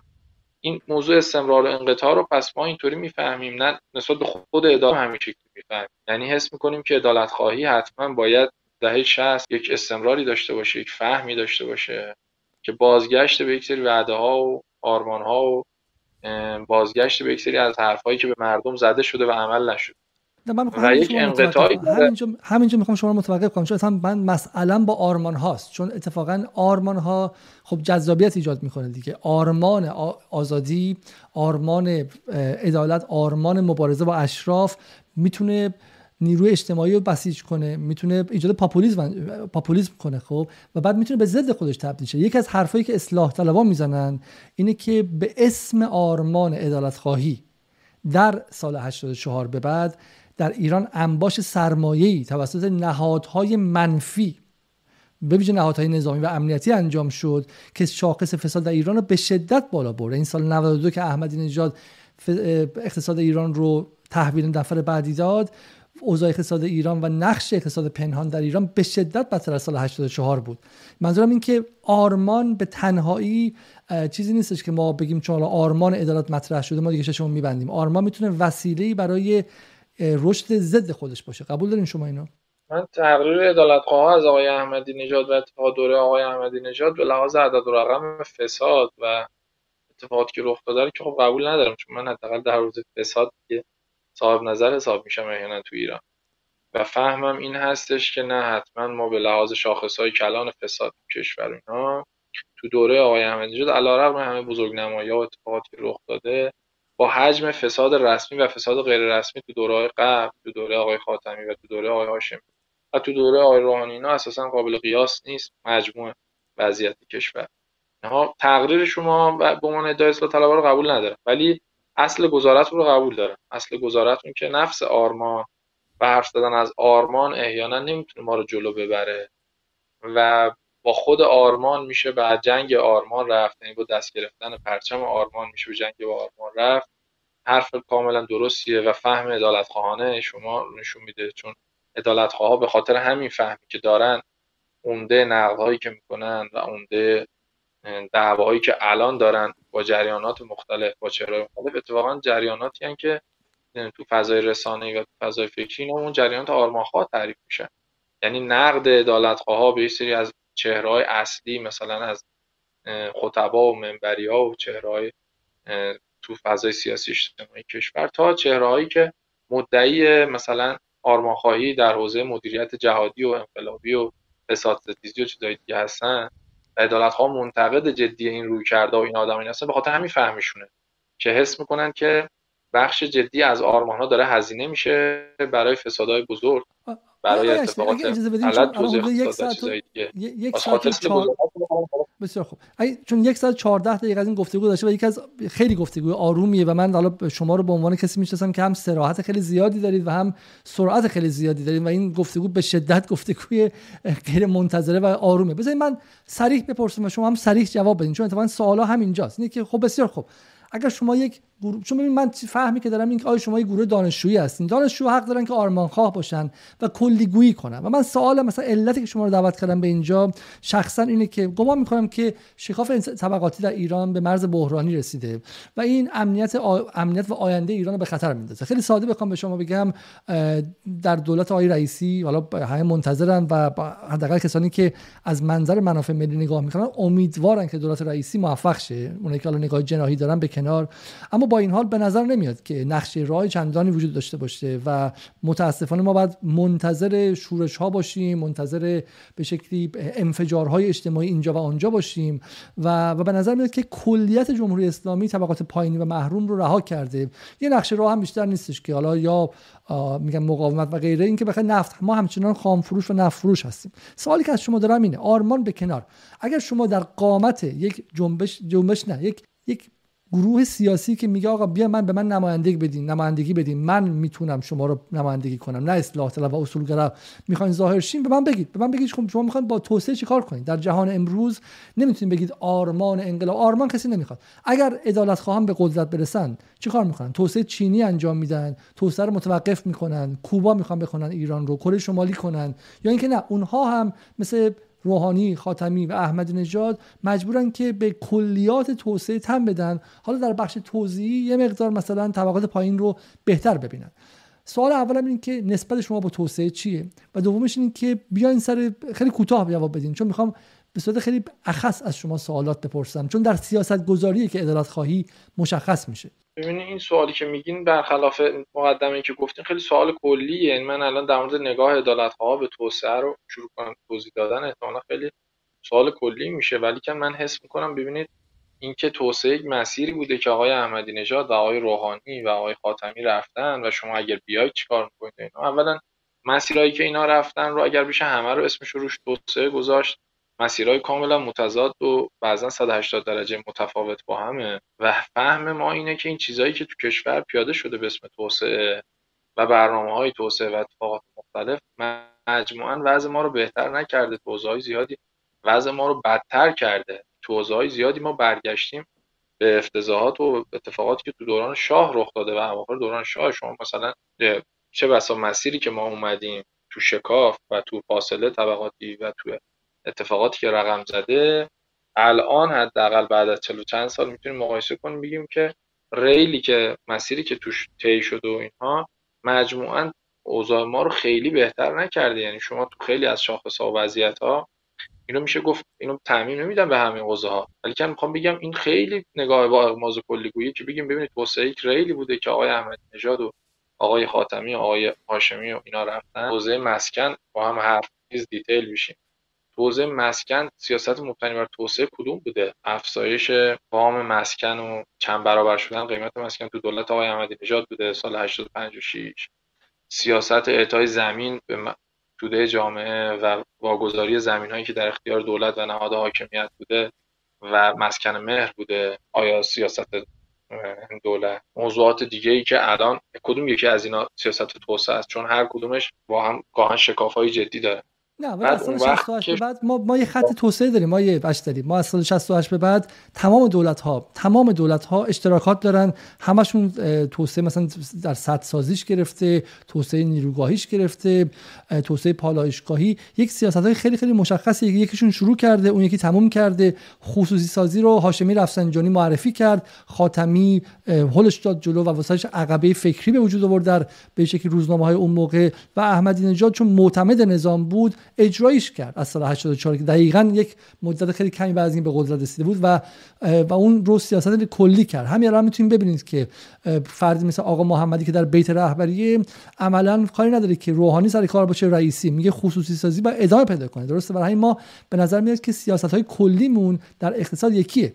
آقای خامنه‌ای و آقای هاشمی رفسنجانی در سال 68 از نظر اقتصادی تقریبا میشه گفت با هم مو نمی‌زدن. حالا یکیشون می‌گفت که تظاهر نکنید و به شکلی اشرافیت رو به نمایان نکنید. آیا هاشمی رفسنجانی به ولنگاری فرهنگی معتقد بود؟ می‌گفت اگه پول درآوردین خب این رولکس هم بخرید. فرق چندانی بین دو جناح اصلی در زمینه نگاه به توسعه و بین رهبری و بین هاشمی رفسنجانی نبود؟ حالا اگر این رو دارای روح مشترک بدونید با این چیزهایی که اسم بردید من خوب ما مخالف 180 درجه 100 درصدی این حوزه هستیم. یعنی فکر می‌کنم که 180 درجه سیاست ها و رویکردها اینا ضد توسعه است. به صورت اختصاصی ریز نمی‌خوام تک تک حرف بزنم. مثلا اگر خصوصی سازی رو یکی از ریل های اصلی توسعه تو ایران بدونید شما نسبتتون با این چیه؟ خصوصی سازی مثلا در حوزه خصوصی در نظام بانکی خاتمی به شکل جدی کشور تر شد قانون شد و بعد چهارنل تو دوره آقای احمدی نژاد رخ داد من ضد توسعه ترین سیاست کل تاریخ انقلاب می‌دونم. خصوص سازی نظام بانکی رو فجایعی که تو اقتصاد کشور به وجود آورده و بنیان اقتصاد ایران رو کنده از همه مشکلات محیط زیستی از تخریبای همین آمارایی که الان منتشر شده در رابطه با شهرهای مختلف تو ایران وضعیت بحرانی که ما تو محیط زیست و چیزهای دیگه ویلا سازی و تخریب باغات و امثال تا فسادها و اعداد و ارقام عجیب و غریب اختلاف و اینا رو همش رو نمیشه شما این خصوصی شدن نظام بانکی رو بذارید کنار و اینا رو توی تحلیل کنید. مثلا همه اینا زیل مثلا خصوصی نظام بانکی شد خصوصی سازی تو نظام درمان و بحرانی که برای کشور به وجود آورده اگر اینا رو سیاست های توسعه بدونید و از من بپرسید که نسبت شما با اینا چیه اینا خیلی روشنه که ضد توسعه چون فهم شما از توسعه چیه؟ یعنی بالا بردن تولید ناخالص داخلی یعنی اشتغال یعنی بیرون آوردن اقتصاد از رکود. آیا جز مثلا نظام بانکی ما مهمترین عامل رکود تو کشور و مهم مثلا مفهوم سوداگری رو داره نظام بانکی ما تو تو خونهای اقتصاد کشور تزریق می‌کنه و اینها رو من کاملا سیاست ضد توسعه می‌دونم. به اسم توسعه تو کشور پیاده شد. حتما همینجا شما رو نگه دارم اگه میشه اگه میشه نگهتون دارم. شما اینجاست که من میگم فرق ادالت خواهی که آرمانگرا باشه و دانشجو باشه با ادالت خواهی که دیگه بلوغ پیدا کرده می‌خواد در قامت یک حزب سیاسی ظهور کنه چیه؟ خب بانک خصوصی نباشه. شما آیا براش بدیلی دارید؟ آیا چیزی دارید که بتونه اونجا رو بگیره؟ شما میگید که مدارس خصوصی نشه مسک آیا برای این حرفا سیاست گذاری های بدیلی داره یا اینکه نه؟ شعار می‌دید که چه می‌دونم برگردیم به عدالت برگردیم که فلان تبعیض بده کودک در سطح آشغال غذا نخوره. الان من چیزی که می‌خوام بفهمم اینه که آیا شما یک تعداد آرمان دستتون گرفتین و ازش پرچم ساختید یا اینکه نه؟ یه سری سیاست هم دارید که می‌تونه این حرفایی که می‌زنید و تشخیص بیماری می‌دید رو درمان کنه. چون من و مسیح علی نژاد و اون براندازه بیرون هم می‌تونه بگه الان همه چی خرابه. خب همه میگن که همه چیز خرابه. الان در مورد اینکه همه دارن تشخیص بیماری میدن خیلی دعوا نیستش. توی این انتخابات اخیر دیدین که خود اصولگراها با هم رقابت داشتن در مورد اینکه همه چی خرابه. سوال اینه که شما غیر از این چه چی چگونه می‌تونید مسائل رو حل کنید برای همین میگم اگه شما به قدرت برسید می‌خوان توسعه رو تعطیل کنید. بگید که آقا چون توسعه فساد میاره توسعه تعطیل یا اینکه نه. مدعی هستید که سیاست گذاری دارید که می‌تونه توسعه با فساد کمتر داشته باشه. بانک خصوصی ای تعطیل کنید مشابهش رو و آلترناتیوش رو دارید مثلا و غیره. ببینید آقای علیزاده این چیزایی که ما داریم حرف می‌زنیم کشفیات جدیدی نیست که من کرده باشم. یعنی موضوعاتیه که لازم نیست ما اصلا تو ایران چرخ از اول اختراع بکنیم. در رابطه با اینکه نظام آموزش کشور رو چه شکلی میشه بهره ور کرد و مشکل بودجه برای این قابل تامینه یک نسخه فهمی بوده که گفتن که اینا رو باید خصوصی کنی و خیلی پرتمطرا و پر سر صدا تو کشور ترک کردن که اگر اینا رو خصوصی کنیم بهره بالا میره رفاه عمومی ایجاد کنه مشکلات حل می‌کنه تریبونای نماز جمعه رو به خط کردن. که این رو تئوریزه کنن که دانش آموزا زیاد شدن زیاد سه نفر از همسال هم و این رو به عنوان یک الگو تو کشور ترک کردن. این فجایعی که الان ما تو نظام آموزش کشور داریم و بهرهمندی ده درصد جامعه از همه رتبه های خوب و دانشگاه های خوب و, و محرومیت 90 درصد جامعه که امکان رفتن به مدارس خصوصی ندارن. و این سازوکار پولی در نظام آموزش کشور رو خب خیلی از کشورهای دنیا بدون خصوصی سازی با این تعریفی که کشور ما با این مدل وحشیانه که جامعه ما پیاده شد حل کردن مثل سوئد و فنلاند و جاهای دیگه الگوهای دیگه ای توی نظام آموزش پیاده کردن و نظام آموزش بهرهوری دارن.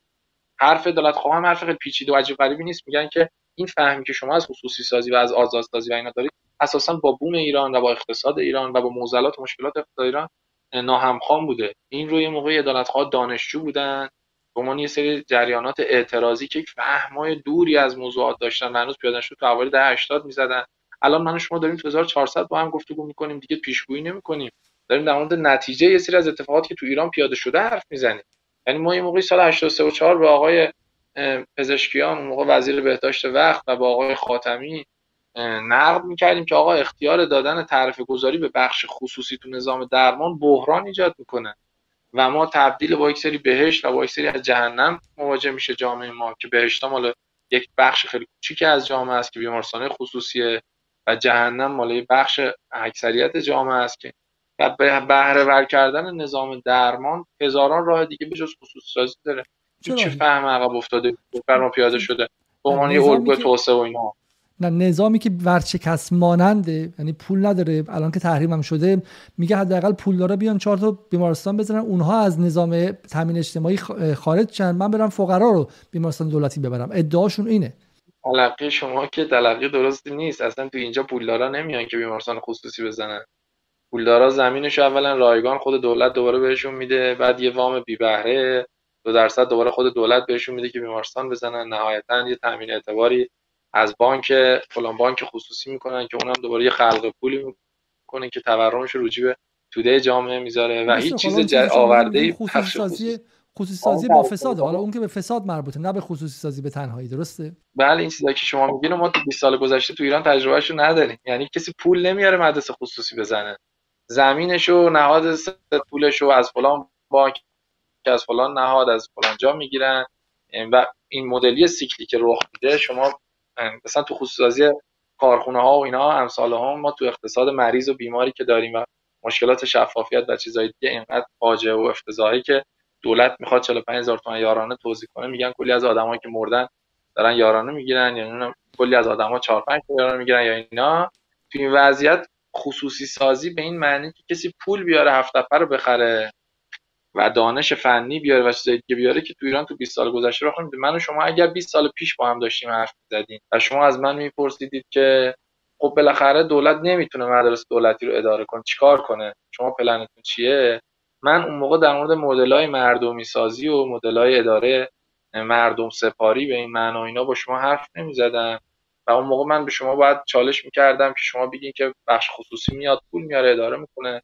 و من به شما بگم که این خوبه یا بعد چه طبقاتی تو نظام آموزش داره طبقاتی که نظام آموزش چه تاثیراتی کلا تو اداره و فرایند جامعه و کشور داره و بحث ولی الان ما 20 سال بعد داریم حرف می‌زنیم. الان یه واقعیت ما داریم خودم نمیدار گیت شدم. الان شما میگید که ما بیمارستان خصوصیمون رو تعطیل کنیم مدارس خصوصی رو تعطیل کنیم و کارخونهایی که خصوصی شدن رو دوباره دولتی کنیم. در رابطه با الزاما نظام درمان و آموزش و اینا که میگین دولت کلا اختیار سیاست گذاری اختیار تعرفه گذاری و هر چیزی که از خودش از بخش عمومی واگذار کرده به بخش خصوصی رو باید پس و بیمارستان خصوصی تبدیل به بیمارستان خصوصی مثل یه چاپخونه سکه و طلا و دلار و اینایی نباید بشه که به هر شکلی که می‌خواد نظام درمان جامعه رو طبقاتی کنه و بتونه ازش کسب درآمد کنه.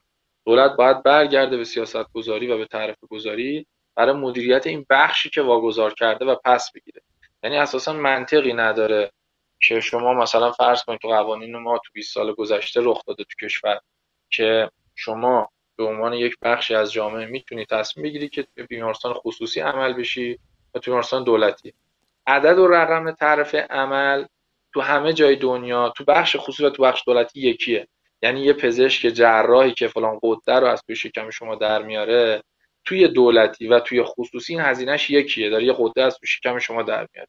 ولی کن هتلینگ و هزینه های بیمارستان و امکانات و چیزهای دیگه متفاوته چون شما تصمیم گرفتی تو بخش خصوصی بری برای شما تصمیم گرفتی تو بخش دولتی این اتفاقی که تو جامعه ما رخ داده تو سرمایه‌داری ترین کشورهای دنیا که پدرجد خصوصی هستن و خصوصی هستن و ما داریم از دست اونو کاریکاتور می‌کشیم هم رخ نداده. که شما یه عمل چشم رو توی بیمارستان دولتی کنید مثلا با یک تعرفه ای هزینهش پرداخت میشه. همون عمل چشم بیمارستان خصوصی با ده برابر عمل چشم. نه اینکه هزینه هتلینگ و بیمارستان داریم خب این خیلی چیز روشنیه که ما میگیم تو سیاست گذاری بعد برگرده. تو بیمارستان شما می‌خوان که دولت رو تعرفه گذاری ها نظر بده. اون بخشی از اقتصاد ایران که خصوصی شده رو چی؟ می‌خوان دولتی کنید چون علتی می‌پرسم این که مثلا تو انگلیسی که حالا من هستم جرمی کوربین با اینکه مثلا یه جنبش 500 هزار نفری داشت. یعنی وقتی کوربین به ریاست حزب کارگر رسید 500 هزار نفر عضو چه می‌دونم عضو این جریان Momentum شدن. ولی خب چنین ادعاهای مطرح نکرد. با اینکه حالا اون هم خیلی خیلی چپه. ولی خب می‌دونست می‌خوام می‌خوام بدونم که ادعایی که شما دارین میگین کدومش عملیه و کدومش به شکلی سنگ بزرگ علامت نزدنه. در مورد کارخونه‌هایی که خصوصی شدن چیکار می‌خواین بکنید؟ این ما در مورد توی اون برنامه مجلس عدالت که تو مجلس دادیم اینا رو بخشایشو خیلی ریز و detail توضیح دادیم. شما مثلا نظام بانکداری ما آیا ما این امکان رو داریم که همین امروز یه دکمه بزنیم؟ این حجم از بانک های خصوصی که توی 10 15 سال گذشته شکل گرفت و توسعه پیدا کرد توی 17 سال گذشته رو با یه دکمه از امروز دولتی کنیم آیا این سیاست معقول؟ همون کاری که اول انقلاب کردیم و اشتباه بود. چه تو اون بخش کارخانجاتی که خصوصی بود دولتی شد و تو اون پروسه مصادره هم که ما منتقد اون وضعیت هستیم. چه تو بحث نظام بانکی و چیزهای دیگه که همه بانک ملی اعلام شد و بعد مسائلی که داشتیم اینا من اصلا قائل به این حوزه ها نیستم. یعنی اصلا فکر می‌کنم این حوزه ها قابلیت سیاست گذاری و پیاده تو کشور اصلا به لحاظ عملی نداره. ولی که خب وقتی شما دیتیل از من می‌پرسید که با نظام بانکی چیکار می‌کنید حتما این وضعیت نظام بانکی رها که بخش خصوصی کلا رهاست و اصلا هیچ چیزی وجود نداره. یعنی خب، اساسا نه کردن و رگولیت کردن. پس حرفتون رگولیت کردن و انضباط دادن به نظام بانکیه. نه اینکه به شکلی عمومی کردن و دولتی کردن دوباره بانکهایی مثل آینده و سرمایه اینها که شما در مورد فسادشون زیاد نوشتید. اینا که باید تعطیل شن یعنی بانک آینده و بانک سرمایه و این دو تایی که اسپوردین که باشه تو اینا که این دو تا بانکی که اسپوردید مثل سرمایه و اینا که باید همه مدیرانش الان اموالشون داراییشون مصادره بشه همین الان ممنوع خروج میشن. و این بانک ها که کلا باید تعطیل شن. مثل اینا اصلا بانک های زیانده هن و دارن رو اقتصاد رو هیچ جای دنیا هم اجازه نمیدن یه بانک با 20 مثلا هزار میلیارد زیان انباشته و امثال هم هنوز به حیاتش ادامه بده و کار کنه و هی زیان روی زیان بیاد. شما میدین بانک سر... بانک سرمایه و امثال هم موقعی که برخورد باهاش شروع شد دستگیری شروع شد. همون اول اگر جلوشو می‌گرفتن مثلا 8000 میلیارد زیان انباشته داشت. دو سال, سال بعد شد مثلا 12000 تا سال بعد شد 14000 تا و هر سال داره اضافه میشه. الان زیان انباشته بانک آینده هر سال به سال داره اضافه میشه و هزینه که رو دست اقتصاد کشور می‌ذاره. تهش باید با چاپ پول و اینا جبران بدهی کنه. هر جا جلوشو بگیرن هر جا جلو این ضرر بگیرن منفعته. ولی کن تو حوزه دیگه حتما راهکار کوتاه مدت همینی هست که میگی. یعنی ضمن اینکه باید از واگذاری اختیارات به صورت کلان و خصوصی کردن تو حوزه آموزش و درمان و نظام بانکی و خلق پول و چیزای دیگه جلوش گرفته بشه و دادن اینا به بخش خصوصی سمه و خطرناکه و تبدیل به یک بازار مکاره می‌کنه و راهکارهای بلند مدت برای بهرهوری و اصلاح اینا باید پیاده بشه که مفصله.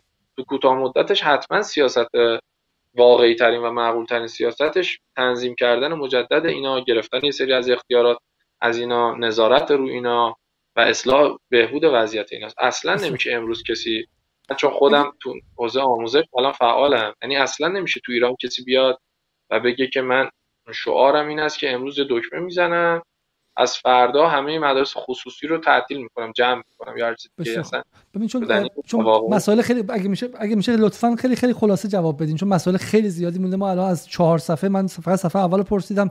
اینترنت شما متاسفانه خیلی به اینترنت پرقطع و وصلیه و مخاطبم اذیت شدن و ما 130 دقیقه هم گذشته و من سعی می‌کنم که هنوز به اصل بحث نرسیم اصل بحث یه اصل بحث اینه که مخالفان شما میگن که بهتره که حالا ما داریم در زمین واقعی حرف می‌زنیم. شما در زمین دانشجویی و آرمانی. تو ایران یه چیزی به اسم جمهوری اسلامی وجود داره. جمهوری اسلامی هم چه بخواین چه نخواین اگرچه به اسم مقابله با اشرافیت اینا اومده یه حکومت سرمایه داره. ولی بهتره که این سرمایه‌دارها بازم پولشون رو تو ایران نگه دارن. تا بلندشن ببرنشون کانادا ببرشون لبنان ببرشون دبی و جای دیگه خب.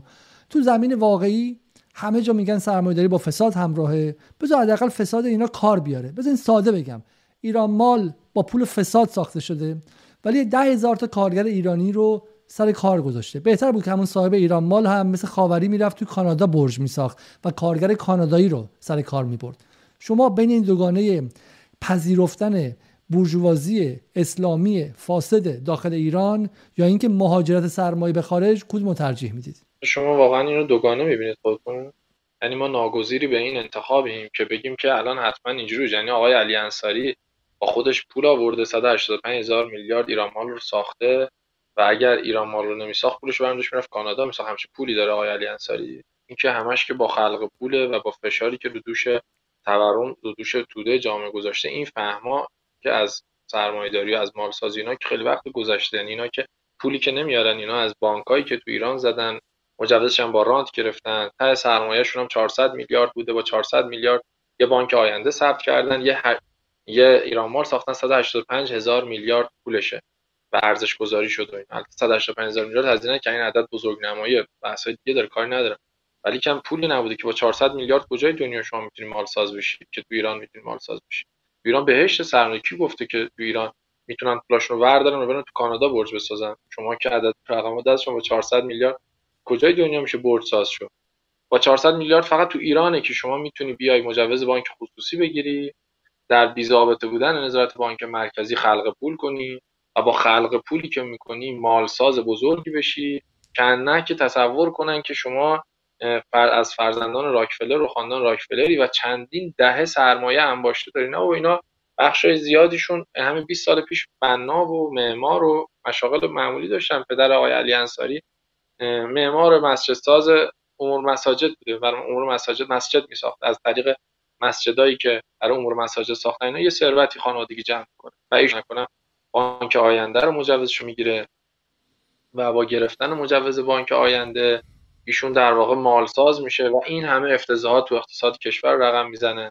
خیابون ولیعصر رو این بلا رو سرش آورده و بحثای اساسا این دوگانه تو ایران وجود نداره که ما با یه جریان سرمایهداری ریشه داری مواجه باشیم که این پول داره و اینا. شما می‌بینید مثلا گنده ترین مفاسد رو که وقتی اسم می‌برم مثلا آقای بابک زنجانی رو سر و صدا اینا حالا اینکه چقدر فساد کردی دیگه کاری ندارم چون من دقیق بررسی نکردم جنبندی ندارم. ولی آقای بابک زنجانی اگر یک فاسد اینایی باشه خب هفت سال پیشش هشت سال پیشش که اصلا چیزی نداشت. که سرباز بانک مرکزی بوده دیگه. دلار بهش می‌دادن میبرده میفروختن. شما یه جوری حرف می‌زنین که من که تو ایران زندگی کردم اسم می‌کنم که نکنه. واقعا ما جریان سرمایه‌داری ریشه داری داریم که 200 سال سرمایه انباشته داره و اینا ممکنه از ایران بذارین من به این بگم من دارم میگم که دوست و پدران عدالتخواه شما سال 57 به همین عنوان که خیامی تا 20 سال پیش راننده کامیون بوده حاجی برخوردار تا 20 سال پیشش چه می‌دونم چوپون بوده و غیره. این مگه اونها سرمایه‌دار ریشه دار بودن؟ اونها سرمایه‌داری بودن که با فساد پهلوی و پشت پهلوی زمان کودتا قرار گرفتن اومدن و رشد کردن. اون سرمایه‌داری رو زدن فشل کردن و مصادره کردن. اما همون سرمایه‌دارای فاسد سال 57 اگه الان بودن اون موقع 20 سالشون بود الان 40 سال میشه 60 سالشون. درسته؟ ما اونو فشل کردیم. دوره رفسنجانی اومدیم سرمایه‌داری از اول شکل گرفت. زمان احمدی نژاد اومدن اونم فشل کردن دوباره از صفر شروع شد به واسطه نیروهای امنیتی و اینها که اومدن بالاتر.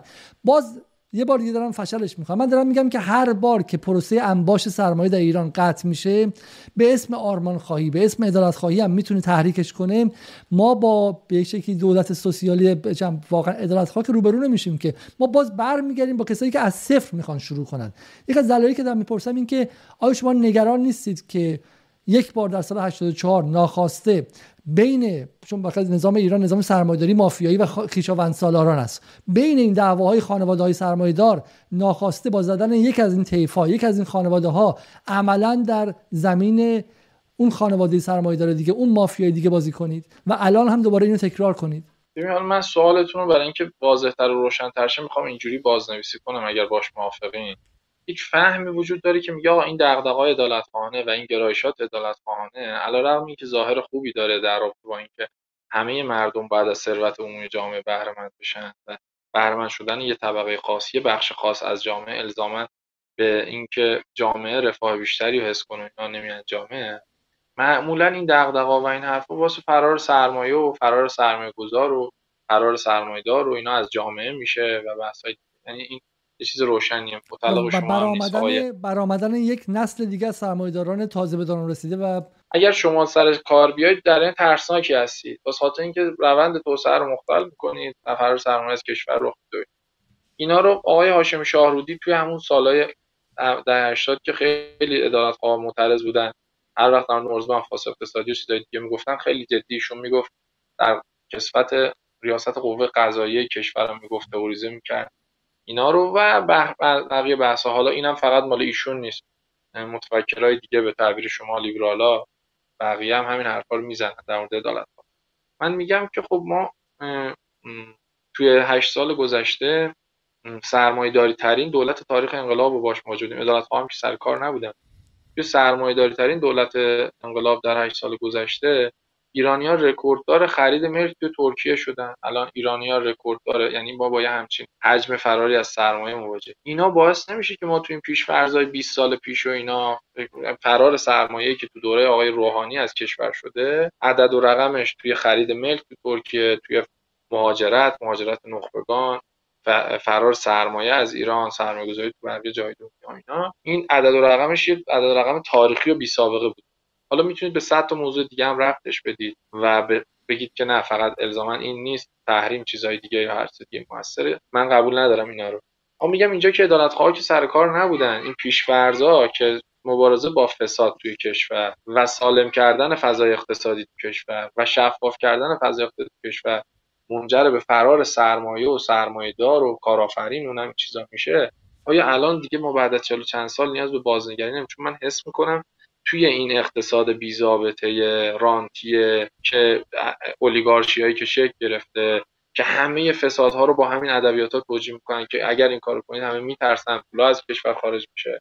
توسعه مختل میشه و چیزای دیگه. یعنی با این ادبیات اساسا خودشون رو توجیه و پشت این ادبیات قائل میشن. یه الان چلو چند سال بعد از انقلاب یه حداقل باید در این حرفا نشست و دوباره بازخوانی کرد که واقعا این شکلیه. من حالا بحث من بحث ادبیات اینجا. بحث ادبیات این که خب پس چرا عدالت خواه خیلی رسما به جامعه نمیگن که ما به دنبال نابودی سرمایه‌داری نیستیم؟ ما می‌خوایم سرمایه‌داری ضابط مند شه. ما می‌خوایم به شکلی سرمایه‌داری سالم‌تر شه. من می‌خوام من می‌خوام مثلا جوهر رابطه هنوز هنوز جوهر عدالت خواهی برام جا نیفتاد افتاده آیا شما ضد سرمایه داری هستید؟ مثل جریان های سوسیالیست مشخص و کلاسیک در غرب؟ یا اینکه نه شما هم به دنبال قاعده مند کردن و نرمال سازی و سالم سازی سرمایه داری هستید؟ ببینید من حس می‌کنم که اساسا این مفهوم سرمایه داری و اینا وقتی باش حرف می‌زنیم در مورد اینکه ما دقیقا چه فهم مشترکی از سرمایه داری داریم. یه قدیم ممکنه که دوچار اقتشاش معنایی باشه تو ذهن بنده و شما و تو ذهن مخاطباتون من میترسم الان بگم که ما با سرمایه داری دقیقا نسبتمون چیه و ما سرمایه داری قبول داریم قبول نداریم. سعی می‌کنم که به جای اینکه در مورد این کلیات حرف بزنم یه قدی دوزیتر و ریزتر حرف بزنم که من بگم که من حتما از واگذاری در حوزه درمان و در حوزه آموزش و در حوزه بانک به معنی واقعی خلق پول و همسالم یک وجه نظر یه اشتراکی بین عدالت ها وجود داره که با اینا مشکلات جدی و بنیادین دارن. حالا این اسمش اگر منطق سرمایه داری تو همه جای دنیا هست آره از این زاویه و از این منظر به معنی جدی با سرمایه داری مخالفن عدالت ها و اینا رو قبول ندارن. اگر این وجوه بخشی از سرمایه داری بدونید چیزا رو عدالت ها مشکل جدی تو خصوصی سازی توی این حوزه های اصلی تو کشور داره. یعنی خصوصی تو نظام آموزش و درمان و خصوصی سازی تو حوزه بانک که از همه بدتره. یعنی واگذاری اختیارات یه موقعی تو حوزه تعرفه نمی‌دونم تو حوزه نظام آموزش درمان هست این موقعی واگذاری اختیار خلق پول به بخش خصوصیه. یعنی یه فردی بتونه 400 میلیارد 700 میلیارد پول بیاره مجوز یه بانک بگیره و 180 هزار میلیارد خلق پول کنه. و تورم رو دست جامعه بذاره همسان. ادارت خواب با اینا به شکل بنیادی مشکل داره. و جد... به شکل جدی مشکل داره. و فکر می‌کنم که فهمی که ادالت ها مجموعا از حوزه اقتصاد و مقوله که اس بردم و اینا دارن با منطق سرمایهداری همخوان نیست. باز خاطر این وقت تو تعریف توسعه و فهم شما مرتب از الهیات حرف زدین. ببینید من اگه با یه چپ کلاسیک غربی حرف بزنم ریشش در اقتصاد سیاسی برآمده از قرن 19 همه حالا شما یکیشو می‌شناسین کارل مارکس و ده ها اقتصاددان سوسیالیست داریم ما به شکلی. بعد کنز میاد. بعد چم یه تاریخ 200 ساله ای هستش در غرب که اقتصاد سیاسی دارن فلسفه سیاسی دارن فلسفه اقتصادی دارن جامعه شناسی اقتصادی دارن جامعه شناسی سیاسی دارن. و من می‌دونم دارم با کی حرف می‌زنم ولی شما مرتب میگید که علامه حکیمی و غیره. اسلامی که علامه حکیمی میگه اسلامی که تو نهج البلاغه هست که با با سرمایه داری مخالف نیستش که. با اصل سرمایه هیچ مسلمانی شما می‌تونید در جهان پیدا کنید که با اصل سرمایه داری مخالف باشه. این چیزی که گفت گفتید الان جمله اولتون به من که شما اونجا 400 سال تولید ادبیات دارن و فهم دارن و بحث دارن و اینها حرف غلطی نیست. از این جهت که حتما ما مسائلی که تو ایران باش مواجه شدیم مثلا دولت مدرن تو ایران نسبت قوا با هم و چیزای دیگه همه مسائل جدیدیه. سابقش تو ایران مجموع سابقش به 100 سال نمی‌رسه و توی دنیا 600 700 سال انقلابای مختلف در رابطه با اینکه نسبت آزادی با عدالت و چیزای دیگه هست صورت گرفته و حتما به لحاظ ادبیات و تولید گفتمان و تولید فکر و چیزای دیگه خیلی از ما جلوترن. این رو نمی‌دونم در جهت مثلا گزاره رو با چه مبنایی به کار می‌برید. ما اینکه تو اقتصاد فهم من بذار من بذار من صریح بگم. اجازه بدین. یه خانش اینه که اون چیزی که شما بهش میگید عدالت خواهی و بعدم مرتب ارجاع میدی به دهه 60 هیچ ربطی به انقلاب به اسلام به نهج البلاغه و به علامه حکیمی و به شریعتی نداره. این بوده که در اون موقع چپ سوسیالیستی و سکولار ایران هنوز زنده بوده هنوز به صورت فیزیکی هم معدوم نشده بوده و این باعث میشه در رقابت با اونها از اون ایده ها آبش خور داشته باشن. یعنی کوپونی شدن به شکلی عدالت اجتماعی و غیره که اول انقلاب اومد ایده های چپ و حزب توده و چریکای فدایی و رنجبران و چم راه کارگر و پیکار و غیره بود و اسلامگرایان اینها رو گرفتن. گفت آقا ما خودمون بهترین رو انجام میدیم. محبوبیت توده ایشون هم که ده ها برابر چپ ها بودش خب؟ ولی اونها که از بین رفتن چپ سوسیالیستی شوروی هم که از بین رفت دیگه اسلامگرایان نیازی هم نداشتن. حرف من اینه که اصلا اون اسلامگرایی که شما ازش حرف می‌زنید توان تولید نظریه عدالت خواهی و نظریه عدالت داره در جهان امروز. حالا ببین اون تقریر اولیتون آقای علیزاده که چپ ها رو این شکلی یعنی گرایش چپ و گرایش عدالت خانه و فهم عدالت خانه از اسلام و تشیع و تاریخ و اینا رو این شکلی بشه زد که آقا اینا یه سری چیزای خلق و سایه بوده. واسطه اینکه اول انقلاب چپا وجود داشتن. آه. رو من اینم مثلا می‌خوام ندید با شما موافقت کنم. بگم که خب باشه بپذیریم که همچین چیزی وجود داشته. گرایش عدالت خواهانه بود. یعنی سمت و سوی مسلمه که شیعه گرایش عدالت خواهانه داشته. اما اینکه تبدیل به سیاست گذاری سال 59 بشه در قالب کپون این چیزی نبوده که در نهج البلاغه بوده باشه. خیلی خوب. از این جهت که این ادبیات این روی کرد این دغدغه و این فهم, فهم یعنی دهه 60 وجود چپا چریکای فدایی توده یا روی اینا مقصر بوده. هیچ جریان اجتماعی نمی‌تونه بگه من تو تولید ادبیات تو تولید فکرنا از جریان های حی و حاضر موجود هیچ تأثیری نمیپذیرفتم. حالا در نفی اونا در رد اونا در تایید اونا و از اونا چیزی وام نگرفتم. یعنی جریانات فکری از همزیستی در کنار هم تو دهها تو عرصه های مختلف اینا به همین چیزایی رو میدن و چیزا رو از هم می‌گیرن. اینا که چیزای عجیب غریبی نیست. ولی می‌خوام بگم نتیجه بحثتون چیه؟ یعنی اگر بگیم که اصلا این اینجوری بوده اینا خلق و صاحب بوده یعنی این فهم از اسلام وجود نداره و فهم ناب و فهم اصیل فهم اسلام سرمایه‌داری و اسلام لیبراله. خب نه اینو در مورد همونا هم میشه گفت. یعنی اون یکی فهمه هم میشه گفتش که تو دهه هفتاد چون جریان چپی دیگه وجود نداشته و چپای دنیا همه سرخورده شدن و بعد یه گرایش‌های افراطی رو کرد و راست توشون رخ داد. چپ های ایران هم مثل خیلی از چپ های دیگه دنیا راست شدن لیبرال شدن و امثال اون.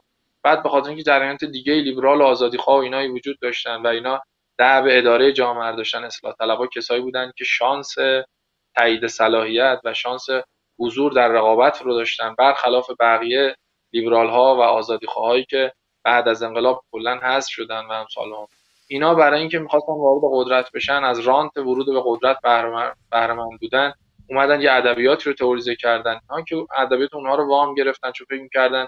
اونها یه بخشی مخاطب تو جامعه دارن و امثال این حرفو که در مورد همه جریانات دیگه میشه همه قرائت از اسلام میشه زد. خب میگم این گزارهه که من اصلا می‌خوام باش مخالفتم نکنم کمک می‌کنه بهتون که برای چی؟ برای اینکه گزاره دیگه ای قرائت دیگه ای از اسلام فهم بشه. نه من حسم این هست که یک قرائت خاک خورده و منزوی از تشیع و از اسلام و از انقلاب وجود داشته که اون فهم ادالت است و فهم ادالت خواهانه است.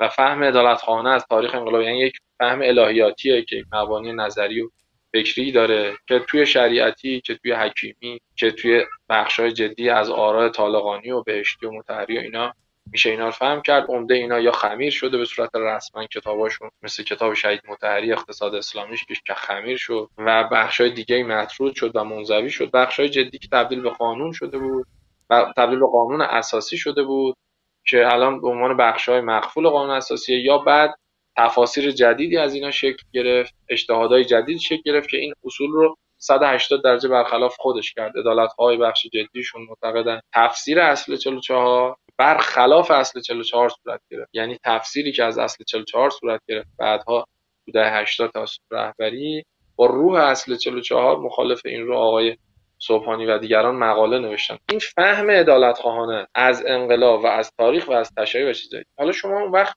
می‌تونید از من بپرسید که برای این فهم و تقریر عدالت خواهانه دقیق به من بگو که تو نظام درمان چیکار می‌کنی؟ تو خصوصی چیکار می‌کنی؟ تو نظام بانک چیکار می‌کنی که دیتیل با هم گفتگو می‌کنی اگر به من بگی که شما چرا 400 سال در این زمین تولید ادبیات و تولید فکر نداری وقتی من در مورد مثلا چپای انگلیس حرف می‌زنم منو ارجاع میدن به 400 سال پیش ولی تو چیزی نداری 400 سال پیش من ارجاع بدی خب من نمی‌دونم به شما چی بگم. مثل یکی به من بشینه همین 40 سال دارم میگم. در, هم در همین 40 سال دارم میگم. دارم میگم که بخیر شما درکی از مثلا الان ببینید یک جناحی از اصلاح طلبا میگن ما سوسیال دموکراتیم. از علوی تبار به, به این ور میگن که ما اشتباه کردیم. یه خانش خیلی مشخصی دارن از اشتباهاتشون در دهه 70 از گردش به راست اقتصادیشون و می‌خوان به سمت عدالت خواهی بیان. حالا میگن دادخواهی و غیره. من امیدوارم که بتونم هفته دیگه همینجا با محمد جلایی پور که خوش اصلاح طلب دادخواه می‌دونه هم مصاحبه کنم و گفتگو کنم. و اونها ولی ولی میگن که دیگه نمیان تئوری سازی کنن و به شکلی به چیزایی حالا یه تکه از اینجا یه تکه از اینجا. میگن آقا ما سوسیال دموکراتیم. وصلیم به سنت سوسیال دموکراسی غربی. غرب برام هستیم. خجالتی هم ازش نمی‌کشیم. توی بحث بیمه تو بحث بیمه تامین اجتماعی تو بحث مالیات تو بحث آموزش تو بحث درمان تو بحث هدفمندی یارانه ها اونجا کلی کار کردن از هاروارد گرفته تا چه می‌دونم آکسفورد کلی نظریه تولید کردن. ما میریم نظریه اونجا رو برمیداریم. تافته جدا بافته نیستیم. دیگه مدعی نیستیم که بخوایم از دل سنت خودمون مثلا سنت الهیاتی خودمون چیزهایی در بیاریم که بعدم نتونیم. حالا برای همین من حالا مرتب میگم میگم شما آیا یک نظریه عدالت دارید؟ خب اگه دارید خب اسم یک فیلسوفتون رو به من بگید. غیر از حالا علامه حکیمی. آیا مثلا غیر از علامه حکیمی این سالها این دو دهه‌ای که شما جنبش داشتید یه فیلسوف متفکر مثلا دارید که بگین این نظریه عدالت رو نوشته که بر اساس این نظریه عدالت حالا ما داریم سیاست گذاری می‌کنیم؟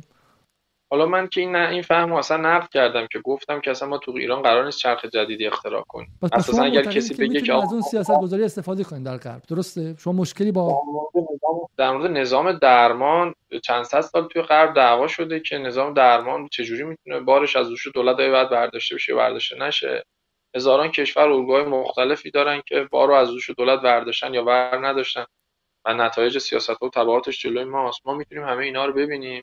با توجه به یک فهم از بستر مسائلی که خود داخل ایران داریم مطلب خودمون و هیچ جای دنیا نظیر نداره و ممکنه که مشابهت ها ویژگی های با ما و افتراقایی با همه جای دنیا داشته باشیم یکی از این راه ها رو انتخاب کنیم و بفهمیم با فهم ادالت خانه و تقلیل ادالت خانه اینا الزاما چیزای بدی نیست که شما تو اداره جامعه وقتی در مورد شهرسازی حرف می‌زنیم وقتی در مورد بانک حرف می‌زنیم وقتی در مورد بیمه حرف می‌زنیم وقتی در مورد نظام رفاه حرف می‌زنیم چیزای دیگه بگیم من این تقریری دارم که تو تقریر من برخورداری عموم جامعه مهمه. برام. نمی‌خوام یه جامعه بسازم که رشد اقتصادیش مثلا عدد رشد اینه و 80 میلیون گرسنه داره. این نظام مطلوب من نیست. بعد اون وقت با این فهم از الگوهای رایج تو دنیا هم بهره می‌برم و اینها چیز عجیب غریبی نیست. اصلا مسائلی رو ما الان در چون جامعه رو امر مدرن می‌دونین که بس نمی‌خوان جامعه رو نبی درست کنید به امت واحده حالا دهه اواخر دهه 50 اینا اون حرفای اون موقع برگردید. قبول این جامعه پیکره مدرنیه نظریه های مدرن هم میشه در موردش استفاده کرد و سیاست گذاری های مدرن چپ های جهان هم قابل استفاده است. یعنی کفر رو به شکلی الهاد نیستش میشه بهش ارجاع داد. درسته؟ می‌خوام خلاصه کنم و عبور کنم. خب بسیار خوب. آره, خوبه بریم سوال بعد. یه یه سوال. یه سوال خیلی پرگماتیستی. برای مثال یک از چیزایی که میگن اگر شما بیاید ما یه بخش عمده از مسائل ایران اینه که دولت ضعیف اقتصاد ضعیف و بعد یه دفعه یه بخش عمدهش تو هدفمندی یارانه ها میره. خب تو ببخشید تو یارانه ها میره. و چیزی که تو همین انتخابات هم دیدید که هر کسی میگه من بیام به شکلی می‌خوام انجام بدم ولی اراده سیاسی می‌خواد و غیره. ادارت خواه مرتب گفتن که کسایی که یارانه رو می‌خوان قطع کنن نئولیبرالن و می‌خوان به شکلی جامعه رو فقیرتر کنن. اگر شما به قدرت برسید با یارانه ها چیکار می‌کنید؟ نظام پرداخت یارانه تو کشورمون مشکلات جدی داره شکی توش نیست. و نظام پرداخت یارانه باید اصلاح بشه. ولی که نظام پرداخت یارانه رو به عنوان یه جز نمیشه تحلیل کرد. شما کلان رویکرد اقتصادی اگر معلوم نباشه به کدوم جهت و به کدوم سمت و سو می‌خواد میل کنه اون نظام پرداخت یارانه یه تکه پازلیه که تو اون سیاست رویکرد کلانه فهمش این وقتی آقای احمدی نژاد در مورد دولت حرف می‌زنه میگه من کلا دولت رو می‌خوام تعطیل کنم و دولت رو تبدیل کنم به یک ستاد و همه چیز رو واگذار کنم به مردم. مردم البته یعنی همون تعریفی از مردم می‌کنه. مثلا میگه ما قوانین رو تحصیل کردیم مردم اومدن بانک زدن. مردم که بانک نزدن که یک طبقه یک بخش ویژه ای که دسترسی به یک سری رانت‌ها و یک سری قوانین و یک سری اختیاراتی داشت اومدن بانک زدن و بانکدار شدن. چه نهادهای نظامی و نهادهای حاکمیتی ما که بانکدار شدن. دولت آقای احمدی نژاد چون اون بخشی که ظاهر وابسته به جریانات اقتصادی و جریانات نظامی و اینا نبود ولی کم بانکدار. حالا من کاری ندارم. آیا همینجوری پک کلانی رو حرف می‌زنه؟ که اون پک کلان اصل حرفش رفع تکلیف از دولت. میگه دولت اصلا مسئولیتی نداره در حوزه درمان و بهداشت و حتی مسائل دیگه تو حوزه بانک چیزایی. کلا دولت یه ستاد پول مردم میدیم به خودشون خودشون برن ببینن چیکار می‌خوام کنن خودشون می‌خوام بانک بزنن مدرسه بزنن. عدالت یک فهمی دارن که میگن این مدل خالی کردن دولت از عرصه های اقتصاد و چیزهای دیگه توی وحشی ترین اقتصادهای سرمایه‌داری دنیا هم رخ نداده و قابلیت پیاده شدن تو ایران نداره. شما اساسا دولت ایجاد شده که برای اینکه تعادل ایجاد کنه. شما وقتی که کلا میسپاری بیمارستان زدن رو به خود بخش خصوصی میگه آ پولشو میدیم خودشون برن بیمارستان دولت کاری نداره. یک واقعیتی تو جامعه مواجه میشی که یه شهرک غربی داری که سر هر کوچهش بیمارستان مثل سوپرمارکت بیمارستان خصوصی داره. و تو همین تهران یک منطقه 18 ای داری که اساسا بیمارستان نداره. و کلا یه بیمارستان دولتی داره. بحث اینه که بحث اینه که یارانه های ایران سی هزار میلیارد تومنش توی برق میره توی گاز میره. من تو همین برنامه های جدال در مورد برق صحبت کردم. همه گفتن که فرسودگی سیستم برق اینه که اینقدر برق ارزونه هیچ کس به سمت انرژی های تجدید پذیر نمیره. سر آب همینطور. بالاخره همه معتقدن که یارانه در ایران ایران رو فلج کرده. ولی عدالت خواه یکی از موانعی که سیستم یارانه ها اصلاح شه. سوال این که اگر شما هم بیاین پس معتقدی که من می‌خوام بگم شما چقدر عمل من به مخاطب امشب می‌خوام نشون بدم که شما آیا عملگرایید؟ پاتون رو زمینه یا پاتون رو ابراست. شما اگر بیاین یارانه رو دست نزده نگه می‌دونید نه. شما هم مثل اونها یارانه رو اصلاح می‌کنید. ببینید یارانه که گفتم حتما باید اصلاح شه. این مثال بیمارستان رو زدم که نتیجه گیری کنم که تو ایران کسی یارانه رو اصلاح نکرده. دروغ گفتن یارانه رو حذف کردن.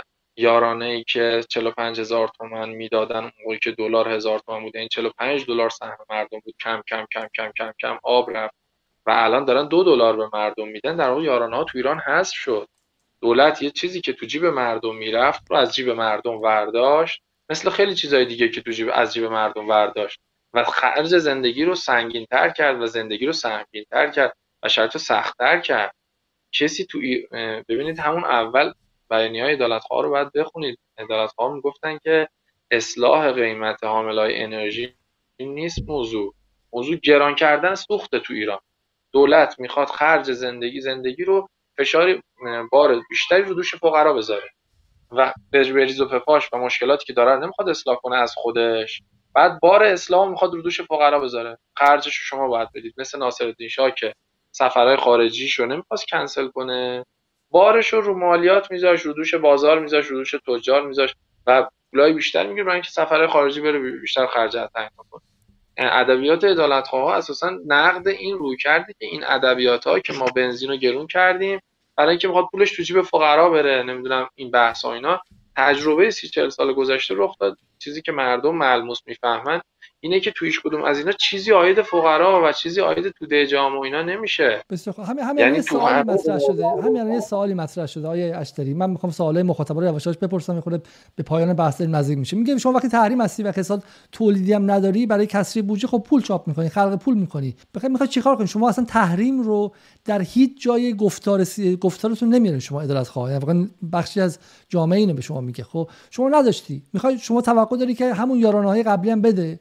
حالا ما میگیم اصل یارانه هایی که محل فساده. چون بالاخره به پولدار و فقیر یه اندازه داده میشه و عملا یارانه ها ساختارش در ایران عادلانه نیستش. تحریم هم شدی. چه کار دیگه باید دولت ایران می‌کرده؟ شما اگر تحریم رو تو اقتصاد ایران معنی واقعی بپذیرید و بپذیری که کشور درگیر تحریم. تحریم یعنی چی؟ تحریم یعنی اینکه داره یه فشاری از بیرون به شما میاد برای اینکه تولید شما بخوابه برای اینکه کارگر شما بیکار شه بیاد کف خیابون اعتراض کنه برای اینکه اقتصاد شما دچار بحران بشه و کرش کنه و قفل کنه. من تحریم اونجوری می‌فهمم که تحریم مفهوم انتزاعی ذهنی خیالی نمی‌فهمم. یک فشار بیرونی دیوارای مرد دیوارای دور کشور شما رو بالاتر می‌برن زنجیره دور کشور شما رو سفتر می‌کنن برای اینکه چیزی داخل نتونه بیاد و داخل شما دچار بحران بشه. خب با این فهم اگر از تحریم وجود داشته باشه که سیاست های در 10 سال و 15 سال و 20 سال گذشته تو کشور ما که در راستای تحریم بوده که خصوصی سازی و اتفاقاتی خصوصی رخ داده در جهت بیکار کردن بیشتر کارگرا در جهت پایین آوردن راندمان تولید تو کشور. نظام بانکی شما توسعه سیاست های سوداگرانه تو کشور با کلی معافیت مالیاتی و چیزهای دیگه و قول و زنجیر کردن پای تولید و پای اشتغال و پای توسعه تو کشور با کلی سیاست ها و مجوزها و فشارها و مالیات و چیزهای دیگه در راستای تحریم بود. این چه ادبیاتی که شما چون دوز تحریم هستی باید خلق پول کنی بعد پول چاپ کنی. خب چون در شما تو تحریمی تو فشاری مثل که مثلا شما به شما قرار میشه که تو ده سال آینده توی سیاست بلند مدتی به شما گندم دیگه ندن و غذا وارد کشور شما نشه. خب الان شما باید زمین های کشاورزی توسعه پیدا کنن و فکر کنی با مقدار آبی که داری چجوری می‌تونی راندمان تولیدی گندم تو بالا ببری؟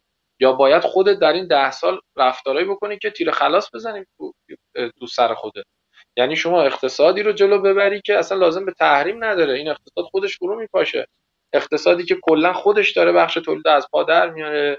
اقتصادی که خودش داره تولید کننده رو قل و زنجیر به پاش کنه اقتصادی که خودش داره سرمایه مردم رو سوق میده به سمت اینکه زمین رو تغییر کاربری بدن به سمت اینکه برج بسازن به سمت اینکه سوداگری کنن به سمت اینکه دلالی کنن. این ادبیات که فساد در اقتصاد کشور و غیر شفاف بودن و سیاست های رانتی و تبعیض‌آمیز تو حوزه توسعه دلالی و اینا رو توجیه می‌کنه با تحریم که ادبیاتیه که تو کشور سالیان سال با این ادبیات که ببین یه بخشی همه مشکلات رو مینداخت گردن آمریکا و کلا کشور گل و بلبلی می‌دید که همیشه گردن آمریکا. یه بخش دیگه ایجاد شد که اینم همه مشکلات رو با یه قرائت دیگه میندازه گردن تحریم.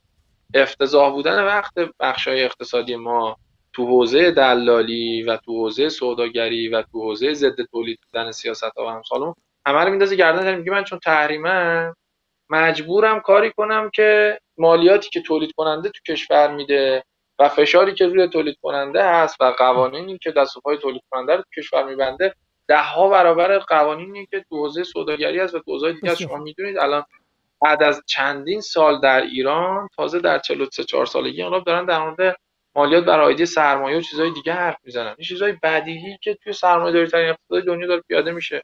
شما اگه واقعا دغدغه تحریم داشته باشین که روی کرده این, این وضع نظام بانکی و این وضع نظام اقتصادی کشور. ولی که می‌خوام بگم که این توجیه می‌کنه تحریم ناکارآمدی و نابسامانی داخل و وضعیت افتضاح داخل رو. خب حالا بیام مثال مثلا واقعیت شما با اگه بحث تموم کنیم. خیلی میگن این حرفای شما درست اما در عمل عدالت خواهی چیزی جز سودزنی چند جوان حزب اللهی نیست. عدالت خواهی که شما ازش حرف می‌زنین چه چیزی جز سودزنی بوده در این سالها؟ این تقریر تقریر غلطی نیست.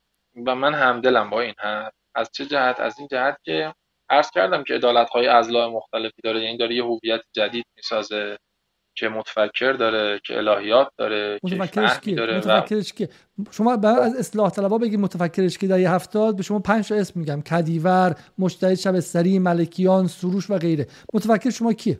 الان در حوزه نظری و فکری میگی یا در حوزه های اسم دارن دیگه نه بعد عمومی باشن. شما الان کمد کمد که قائمشون نکردین که.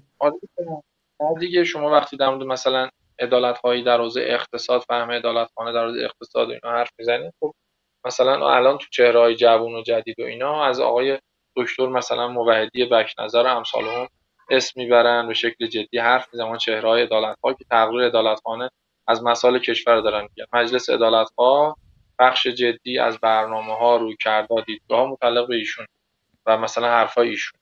شما موقعی که مثلا از حوزه های نظری و فکری و اینا در فضای عدالت خواهی تو بحث های الهیاتی و فهم عدالت خواهی حرف می‌زنین از نسبت فهم عدالت از تشیع و تاریخ تشیع اینها و تفاوت فهمش با مثلا مبلغ های اصولگرا و چهره های مرتبط با جناح راست یا با اون بخشایی که اس بردیم اسم, اسم, اگه میشه بگید خب اسم رو بگید ما الان الان شما نزدیک سه دقیقه گفتین هنوز یه دونه اسم گفتین دکتر موحدی. من همین الان برای شما می‌خوام اسم 200 تا من من در من در اصلاح طلبا در رده تفکر 20 تا اسم می‌تونم ردیف کنم. در رده استراتژیز حجاریان عباس عبدی تایزاده جلایی پور در رده به شکلی چم دانشجویی در رده به شکلی رهبری معنوی. خوینی ها خاتمی کروبی. من وقتی به ادالت خواهی می‌رسم یه چیز گنگی هستش. میگم ولی حالا غیر از اینکه از نظر تشکیلاتی اینه که به نظر میاد که اغلب ازلام با هم دعوا دارن. یعنی زیبا کلام الان سعید زیبا کلام با وحید جلیلی در ارتباط نیستش. صادق شهبازی با اون ور در ارتباط نیستش. ادالت یعنی تشکیلاتی که من میگم که این می‌تونه حالا زیاد شد. یه بخشش این بود که عرض کردم اینکه سوستنی پررنگتر دیده میشه. به خاطر اینکه خب جریان جدید با اون بچه رسانه ایش داره می‌بره میره جلو و بر سر زبون ها میفته بچه رسانه ایش بخش سوستنی فساد و مباحث اینچنینی یعنی این زل پررنگتر چیز معقولیه منطقیه. قبول دارم. از جهت اینکه خب پررنگتره بیشتر سر زبون ها میفته تو اون بخشایی که گفتم اسم ببرم با مقدمات چون پراکنده نشه. خب مثلا تو بحث های الهیاتی و امثال مثلا آقای قنبریان داره به عنوان یه چهره یه ایدئولوگ این کسی که داره تولید ادبیات می‌کنه در برابر مثلا چه بدونم اگر اسم توی ایدئولوگای الان جریان محافظه کار مثلا اهل منبرش بشه آقای پناهیان اسپورت خب میشه آقای قنبریان به عنوان چهره عدالتخواه اسم. ولی کن اینکه یه جریان جدید و اینا رو توضیح دادم چند بار از اول گفتگو. نه در ما رو قیاس کنیم با جریان چپ مثلا تو انگلیس. ما رو قیاس کنیم با اصلاح طلب ها که بخشی از بدنه قدرت بودن از دهه 60 و 50 با امام تو راه پله و توی نمی‌دونم پلکان و توی قطار و صد جای دیگه تو هواپیما اینا عکس و فیلم و اینا دارن.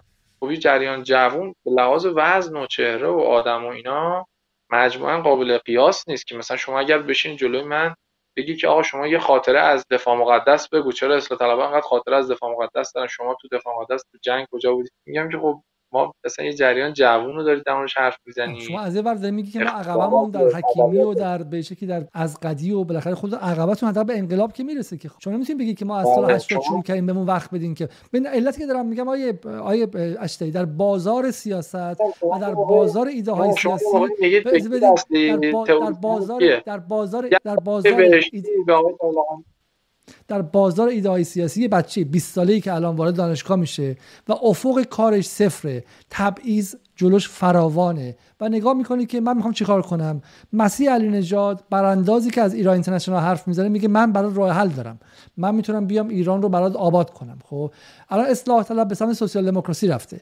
اصولگرای به شکلی محافظه کارم میگه نگران نباش انشالله همه چی درست میشه افق روشنه و کافیه که چه می‌دونم توکل کنی و غیره خب؟ در این بازار سیاسی شما چه چیزی چه امید واقعی می‌تونید بدی که به اون جوان بگی آقا مهاجرت نکن از ایران از ایران نرو؟ نزن تو شورش 98 هم چند بانک آتیش بزن. من به تو چیزی میدم که به تو وعده واقعی میدم که آقا تو پنج سال بعد ده سال بعد تبعیض کمتری خواهی داشت. من به تو ایرانی میدم که ضریب جینیش از چهل برسید بشه به 38 من سوالم اینه که این رشد شما از 20 سال گذشته که 8 سالش هم رئیس جمهور عدالتخواه احمدی نژاد بوده خب رشدیه که هنوز شما یه, یه،, یه تشکل واحد نشدین که حتی چهار تاتون ازشون بتونید بیانیه بده. مثال بزنم آیه اشتری. شما یه نماز امام جمعه لواستان که به شما منصوب بود رو خیلی راحت گرفتن برکنارش کردن. یعنی شما در حد ساخت و نگه داشته یه امام جمعه شهرستان کوچیک هم در ساخت قدرت نتونستید نفوذ کنید. خب ببینید آقای علیزاده اینجوری بهتره. این سوال دوم بهتر شد به نظرم. که شما بگی یه جوان 20 ساله یه جوان 30 ساله یه جوان 40 ساله یه ماشینی هست الان باید بشینه با این رانندگی کنه پشت این فرد اگر یه پیرمرد 90 ساله هم باشه این اگر ادعای رانندگی داره باید رانندگی کنه. اصلا به عقبه و اینا کاری نداره. و شما بعد از شما بپرسن آقا شما پای نظام درمان کشور اداره کنید چهره ها آدماتون کیان؟ دادخواه مثلا میگن آقای طریقت منفرد آقای دکتر ایمانیه اینا چهره های نزدیک به عدالت خواهی هن. که میشه قرائت عدالت خانه تو حرفای اینا دید به شکل جدی با کاسبی همزمان در بخش خصوصی دولتی مشکل دارن سیاست گذاری های چند دهه گذشته رو نقد کنن حرفاشون به عدالت خانه نزدیک به امثال. این یعنی اینکه فهم عدالت خانه از مسائل دارن خب؟ حالا شما به من بگی که آقا چرا اصلاح طلبا حداقل چهل تا معاون وزیر و وزیر و اینا تو حوزه درمان دارن؟ شما چرا دو تا دارید؟ من شما میگم که ما یه جریان جدید یه جریان جوونیم یه فهمی داریم که این فهمه فهم متروکی بوده و فهم خاک خورده بوده اونجایی که با شما چالش می‌کنم میگم که من می‌خوام این ماشین رو رانندگی کنم. اصلا چه بحثی داره که اون چرا 90 سالشه هفت جد آبادش راننده کامیون بودن؟ شما چرا تازه رانندگی یاد گرفتید؟ من فکر می‌کنم که ما از همه بهتر مسائل ایران می‌فهمیم. من در مورد گفتن این تعارفی ندارم. یعنی با این اعتماد به نفس میگم به شما که من فکر می‌کنم عدالت ها همین الان نظام بانکی رو از بقیه خیلی بهتر می‌فهمن. کما که خیلی پیشروتر بودن. یعنی تو شما هنوز که هنوزه با ادبیات رایج اصلاح طلبها دو سه تا گزاره کلا خلاصه میشه که می‌خوایم یه رابطه با غرب و آمریکا رو خوب کنیم. یه بخشیش می‌خوایم مثلا تو سیاست های فرهنگی یه مقدار بازتر بگیریم و اینا. شما خیلی هنوز بعد از مثلا 20 سال فعالیت از از اصلاح طلبها خیلی فهم این که دقیقا شما تو حوزه مسکن چیکار می‌خواید کنید هیچ حرف متفاوتی با اصولگراها ندارن. اینا رو اصلا عدالت خواه ادبیات کردن. یعنی عدالت خواه می‌تونن بگن که آقا مبده و طراح و نظری فرض مسکن مهر ما بودیم و ما رفتیم مسکن مهر تو دولت های احمدی اجرا کردیم. همین الان هم تو حوزه مسکن ما از همه بیشتر می‌فهمیم و آسیب شناسی جدیتری از مسکن مهر داریم و تو تک تک سیاست ها روی کرده تو کشور ما فکر می‌کنیم که بیشتر از بقیه دیتیل شدیم و تو اینا ریزتر و اینا حرف داریم. در حالی که شما اساسا هیچ دعوای بنیادینی بر سر نظام آموزش هیچ وقت تو اوج دوران اصلاحات و تو اوج دوران آقای بین اصولگرا و اصلاح طلبا نبوده. پس یعنی شما بهترین برنامه رو شما شما بهترین برنامه رو دارید پس چرا پس چرا نتونستین از جامعه یارگیری کنید؟ بخاطر اگه بهترین برنامه رو دارین جامعه‌ای که تشنه است.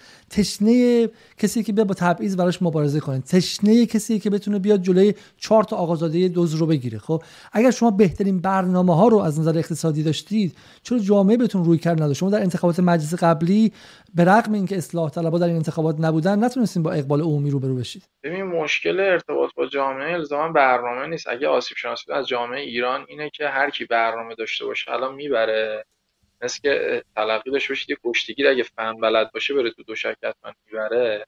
یا حداقل فهم نظاممندتری از مسائل کشور داشته باشه حتما تو هر سپر سیاسی ایران برنده میشه. فهم غلطی از جامعه ایران داریم چون پارادایم پارامترهای دیگه ای هست که ما توش ضعف داریم و نیستیم. مثلا شما مقوله رسانه خیلی مهم. و مقوله گفتگو با جامعه مهم. مقوله اینکه شما کدوم طبقه از جامعه نمایندگی و چقدر تونستی اون طبقه رو سازماندهی کنی و بسیج کنی خیلی مهم.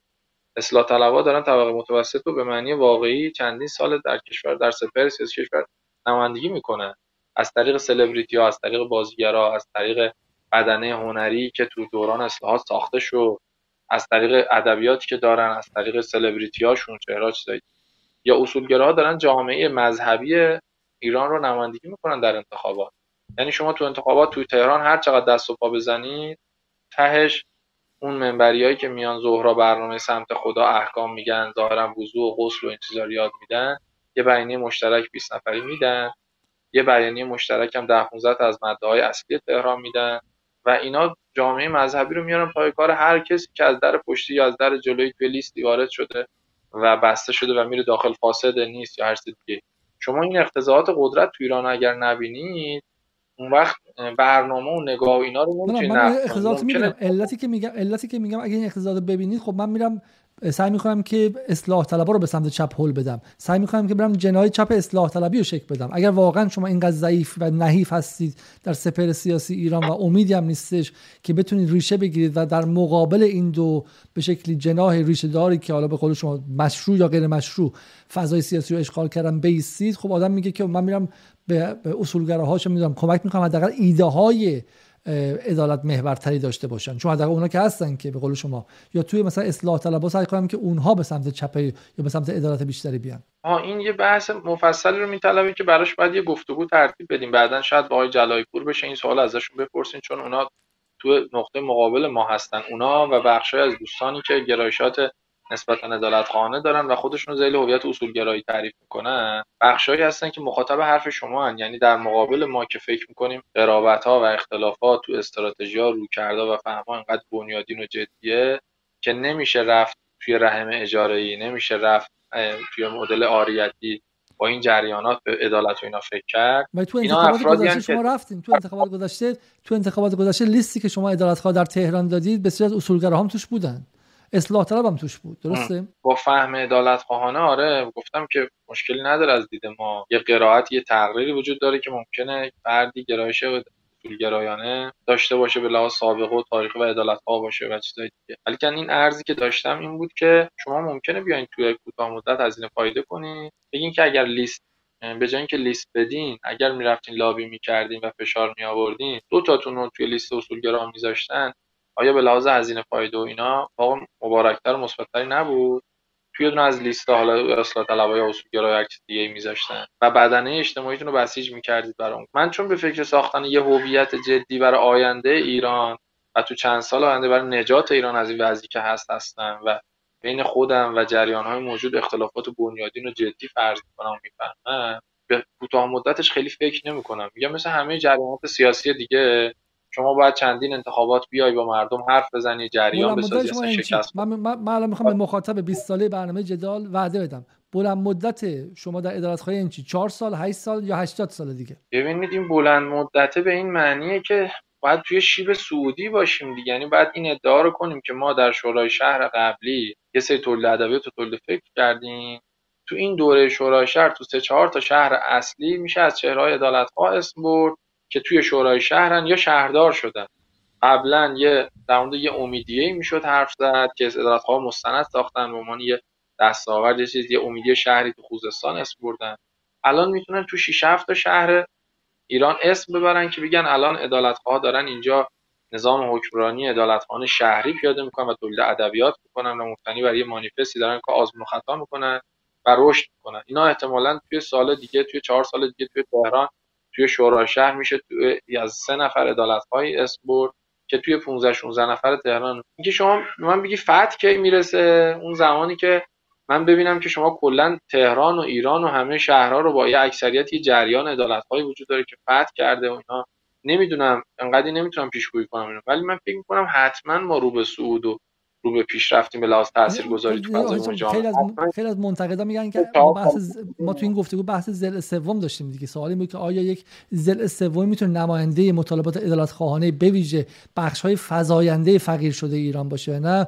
و خیلی میگن همین الان فردا صبح اگر احمدی نژاد بیاد اون زل سوم هست اصلا شما رو در افق گم می‌کنه. خب یعنی احمدی نژاد همین الان چنان چنان ابهتی داره تو این سالان فاصلش هم با اصلاح طلبها مشخص شده هم با اصولگراها. یعنی هیچ آدمی با عقل سالم دیگه احمد نژاد جزء اصولگراها نمی‌ذاره و اصلاح طلبها خب قبولش ندارن اونم اصلاح طلبها رو قبول نداره. اگه فردا صبح احمدی نژاد بیاد یا یه احمدی نژاد جدیدی بیاد و اون بخواد بگه منزل سومم دیگه از این تلاشای شما چیزی خواهد ماند. ببین به لحاظ هویتی این که شما بگی یعنی این گزاره رو داشته باشی که این جریان شما این نهالیه که دارین میکارین. که این تا بزرگ بشه حالا حالاها احتمالا زمان می‌بره و زیل یه سایه یه درخت بزرگی این نهالو کاشتید که اون بالاخره بالا برید پایین بیاید بخواید نخواید زیل سایه اون تعریف میشید و اینا. این گزاره غلطی نیست. یعنی آقای احمدی نژاد به واسطه هشت سالی که در قدرت بوده و اینا به لحاظ جایگاه اجتماعی و تاثیرگذاری حرفا ما تفاوت داره. ولی خب نگاه ما با آقای احمدی نژادی که شما می‌دونید من نگاهم تو خیلی از اوضاع اقتصادی سیاسی نامحدود نیستش. وقتی که احمدی نژاد اون حرف رو بزنه اصلا ما کاری نداریم که سیاستش درسته با هم منسجم راستگویانه است پاپولیستی یا غیره. ولی اگر اون بیاد و اون نماینده اون بخش هاشه اون بخش ها خیلی بیشتر میشناسنش. درسته؟ یعنی قبول دارین که اگر احمدی به سپر سیاسی برگرده جای مانور چندانی برای شما عدالت خواهان جوان نخواهد بود. ببینید اینو حرف غلطی نمی‌دونم این بحثی که میفرمایید و از این زاویه که بالاخره من همین الان آقای احمدی نژاد اون یه جریان جدی اجتماعی سیاسی اینا بین مردم چیز روشنی تو نظر اینا. و من نمی‌تونم انکارش کنم یا کتمانش کنم و اصلا یه واقعیتی آقای احمدی نژاد در سپر سیاسی کشور چی اصلا من نمی‌تونم این واقعیت رو انکار کنم از این تعریفی که دارید. نه. ولی که چون آقای احمدی نژاد وجود داره چون من که به لحاظ اقتصادی و نگاه و اینا بخشای جدی از رویکرد آقای احمدی نژاد و تفاوت بنیادین با اون چیزایی که تو کشور پیاده شده و چیزای دیگه نمی‌دونن یعنی حسم این هست که آقای احمدی اختلافات سیاسی خیلی عمیق و جدی و آشکاری داره با جریان سیاسی موجود تو کشور. تو حوزه های اقتصادی و اینا اختلافات اینقدر که توزیع سیاسی پررنگ و ایناست وجود نداره. نه بین آقای احمدی و بقیه بین اصولگرا اصلاح طلبا نه خیلی بین مدیران جمهوری اسلامی تا با رضا پهلوی و دیگرانی که الان همون بیرون ادعای براندازی و مثلا چیز متفاوت تری دارن و اینا اصلا اصلاح و اینا حرف نمی‌زنن. خیلی از حوزه احتمالاً همین اتفاقاتی که توزیع خصوصی سازی اینا داره رخ میده رو وحشیانه تر پیاده می‌کنن تو اقتصاد دعوا خیلی جدی نیست تو سیاست دعوا درسته. ولی سوال سیاسی اینه که اگر پس حالا جامعه اون رو حالا برند عدالت خواهی رو مال احمدی نژاد می‌دونه خب قاعدتا شما نباید بیان باش فاصله گذاری کنید احمدی نژاد به قول سیاسی ها بزنید تا در واقع اونو بیشتر نقد کنید حتی تا اصلاح طلب و لیبرال و اصولگرا و پدرخوانده اصولگرایی و پناهیان و غیره رو. چون بالاخره جامعه تشخیص نمیده از جایی که ایستاده فرق اشتری با احمدی نژاد چیه. فکر می‌کنه خب اینا دارن یه حرفو می‌زنن دیگه. اون کاپشن پشن بشه که مردمی رو احمدی نژاد پوشیده. حالا حالا میشه خیلی خیلی کوتاه لطفا. ببین عدالت خواهی تقریر من از موضوع اینه که عدالت خواهی ضمن اینکه وجود اشتراکش با اصولگراها و اصلاح طلبها و احمدی نژاد اینا مشخصه با هر کدوم وجود اشتراکی داره. بالاخره فهمش تو سیاست خارجی تو سیاست داخلی تو موضوعات مختلف میشه. شما از مؤلف های اسم که این حرفی که می‌زنی به اصولگرا خیلی نزدیکه این حرف اصلاح طلبها خیلی نزدیکه اینا و ابایی نداره. یعنی یه جریانی نیست که کلا بگه من با هیچ هیچ نسبتی ندارم. مثلا یه چیز تافته بافته اصلا مثلا واقعی نیست. تو سپر سیاسی. ولی که ضمن این باید تفاوت ها و مرزاش هم تبیین کنه که من نقدم به هر کدوم از این جریانات چیه. هویت متفاوتی که ازش حرف می‌زنم چی اگر شما اینو به عنوان نقد به عدالت خواه میگین من نقد واردی. که بگین که اینقدر که با اینا مربوط که به که عدالت خواه نمی‌خوان. یعنی می‌خوان هم خدا رو می‌خوان هم خورما رو. هم می‌خوان کنار احمد نژاد وای نستن که به که انگ امنیتی بهشون نخوره. همین که نمی‌خوان در نگاه مردم خیلی الان مثلا احمدی نژاد رو نقد کنن. یعنی ترجیح میدن که یه دونه روحانی دست راستی اصولگرایی اشرافی پیدا کنن که رفته واسه ایران مال نماز جماعت خونده اونو بزنن. کار راحت تریه. نه احمدی نژاد رو کمتر نقد می‌کنن از جهت یه حس ترحم و دلسوزی دارن. عنوان یه آدمی که از قدرت بیرونش انداختن و هیچ سهمی الان در معادلات و اینا نداره نه تریبونی داره نه رسانه‌ای داره و امثال اختلافات جدیه. نقد نکردن یه بخشیش نمیگم عاطفی احساسی اینها. ولی کن اساسا کسی که در قدرت نیست کسی که تریبونی نداره کسی که هیچ جای حاکمیت راش نمیدن. کسی که مهره نداره شما اگر به اون جریان جدی در انتخابات مجلس می‌خوای ورود کنی باید ائتلاف اصولگرا و پدرخوانده هاشو درموش حرف بزنید در مبانی فکریش حرف بزنید در مورد اصلاح طلبا و آدماش و کارنامهشون تو چهار سال مجلس حرف بزنید ولی کن حرف زدن در مورد احمدی نژادی که نه در انتخابات هست نه نامزدی داره نه لیستی داره اصلا اصلا موضوعیتی نداره. بسیار از نزدن این از شما پذیرفتم پذیرفتم. بذار این سوال این پذیرفتم از شما. سوال بعدی اینه که خیلی میگن عدالت خواهان رانت امنیتی دارن. همون حرفی که وحید اشتری می‌زنه رو اگر یک دانشجوی معمولی بزنه از سمت اصلاح طلبی یا بیرون نظام می‌گیرند. قاضی دادگاه انقلاب بهش 4 سال و 8 سال حکم میده. ولی وحید اشتری میلاد گودرزی و بقیه ادالتخواه خیلی خیلی راحت از به شکلی فساد مرحوم فیروزآبادی حرف می‌زنن در مورد خانه قصبی علی اکبر ولایتی حرف می‌زنن تا به شکلی افراد داخل بیت رهبری هم میرن و براشون اتفاق نمیفته. این به این علتی که خودشون احتمالا وصلن به این یا آن نهاد امنیتی. آیا این حرف شما قبول دارید؟ بله.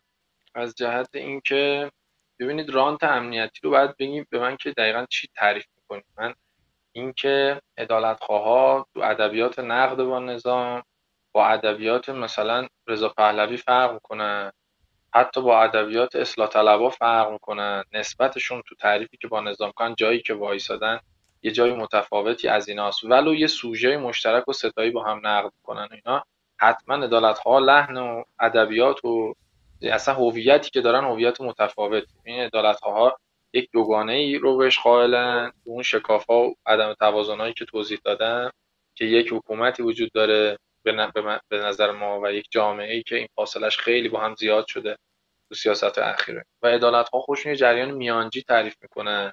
یعنی میگن ما این که باید بتونیم صدای مردم رو به حکومت برسونیم و حکومت چون جوابهای زیادی دیگه نه میشنوه نه اراده برای تغییر و چیزهای دیگه داره. اون وقت صدای حکومت رو به مردم رسوندن اون جایی که می‌خواد با مردم گفتگو کنه و دیالوگ کنه و نمی‌تونه و اینا وظیفه این میانجی این وسط دعوا و اینا رو دارن این تعریف میانجی تعریف درستی به این رو دارن از این جهت حس می‌کنن که باید حکومت ازشون نترسه. و بتونه حکومت هم به اصلاح بده. یعنی اگر یک پزشکی باشن که حکومت اساسا تن به تغییر نمیده و فرار می‌کنه از حرف زدن با اینا متوجه میشه بحث اینه پس پس شما یه بچهای خودی نظام هستید. شما بچه های خودی نظام هستید. حالا بهش میگن بچه حزب اللهی خب بچه حزب اللهی خودی نظام هستین که میگید ما تغییر انجام بدیم. حالا من همه حرفایی که در این دو ساعت و 27 دقیقه زدیم رو می‌خوام جمع بندی کنم. خب همین آیا باعث نشده که شما محفلی باقی بمونید و اجتماعی نشید؟ شما بخواید اجتماعی شید بخواید حزب سیاسی شید باید یه جایی باز کنید. بگید آقا تشکل کارگر هفت تو هم بیا بشو ادالت خواه. کارگر هپکو تو هم بیا. معلم های اعتصابی تو هم بیا. علیزاده تو هم بیا. فلانی تو هم بیا. و باز کنید و یارگیری کنید و عضوگیری کنید و به سپر اجتماعی وارد شید. ولی شما به خاطر اینکه دقیقا خودی بودنتون بخشی از ذاتتونه. این شما باید مرتب به حکومت هم بگید که آقا از ما نترس. ما نمی‌خوایم بیایم براندازی کنیم ما نمی‌خوایم بیایم زیرا به تو بزنیم. ما در نقدمون بالاخره یه حد و حدودی رعایت می‌کنیم. درسته؟ حفظ نظام برای ما مهمه. برای همین نمی‌تونیم باز کنید و محفلی موندید. و همه حرف ما اینه که اگر محفلی بمونید آیا هرگز می‌تونید یک جریان سیاسی واقعا تاثیرگذار در آینده اجتماعی, اجتماعی و سیاسی ایران شید؟ ببین اون بخش اولم جنبندیش این بود که ارزم این بود که این چیزی که میگی که ببین نظام از شما حرف شنوی داره. هزار نفر در سربازی حرف زدن کمپین زدن. ولی چون شماها از در سربازی حرف زدید نظام ریخ به هم. مجلس تر بردم ستاد و کل دارن اصلاح می‌کنن. رسانه ها پاش تو صدا سیما باز شد چیزهای دیگه. بعدم سربازی.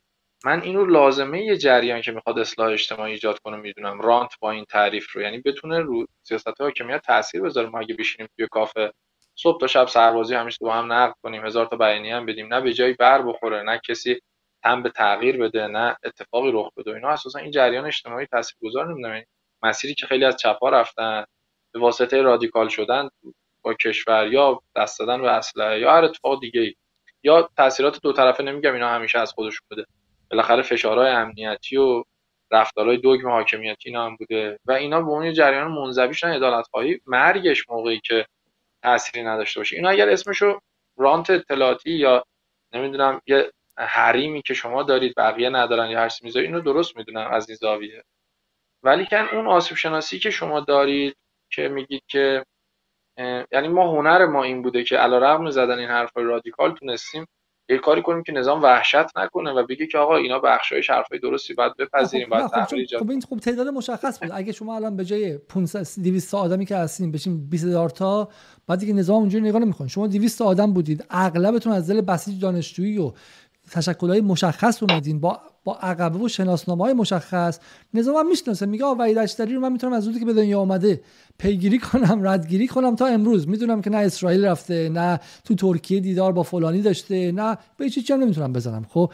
و همینطورم می‌دونم که نمی‌خواد من از قدرت بیرون کنه. دنبال انقلاب مخملی و این چیزام نیستش خب؟ ولی اگه بخوایم جریان اجتماعی شیم باید باز کنیم. به جای 200 آدم باید بشیم 20 هزار تا 200 هزار تا دو میلیون نفر خب؟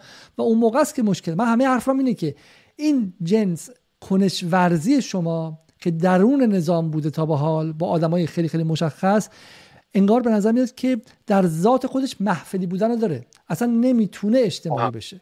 ببین آسیب شناسیتون رو من قبول ندارم از این جهت که این آسیب شناسی محفلی بودن از عدالت خواهی رو قبول دارم ولی اگر این محفلی بودن رو بخواید بار بر این کنید که همین نقش میانجی رو پذیرفتن این محفلی بودن رو ایجاد کرده اینجاشو نمیپذیرم. از این جهت که میگم که اصلا نظام برای شنیدن حرف یا اصلاح یا تغییر قدرت حالا اون نهاد قدرت هرچی هست اون به عدد خیلی نگاه می‌کنه 200 هزار تا 200 هزار تا یا اینا رو اینجوری نگاه نمی‌کنه که بگه چند تاشون قابل ردیابی و الان زیاد شدن دیگه ردیابی نیستن. مجموع عکت این جریان و این تشکل و این مجموعه رو می‌بینه میگه اینا مجموع عکتی که دارن تو جایگاه میانجی هستن یا رفتن تو اون بخشی که کلا شمشیر برداشتن و می‌خوان خراش به تن من بزنن و در برابرش میسته و همه جور برخورد و اینایی باش می‌کنه با عدالت ها برخورد کم نشد. همین مثالی که الان زدین.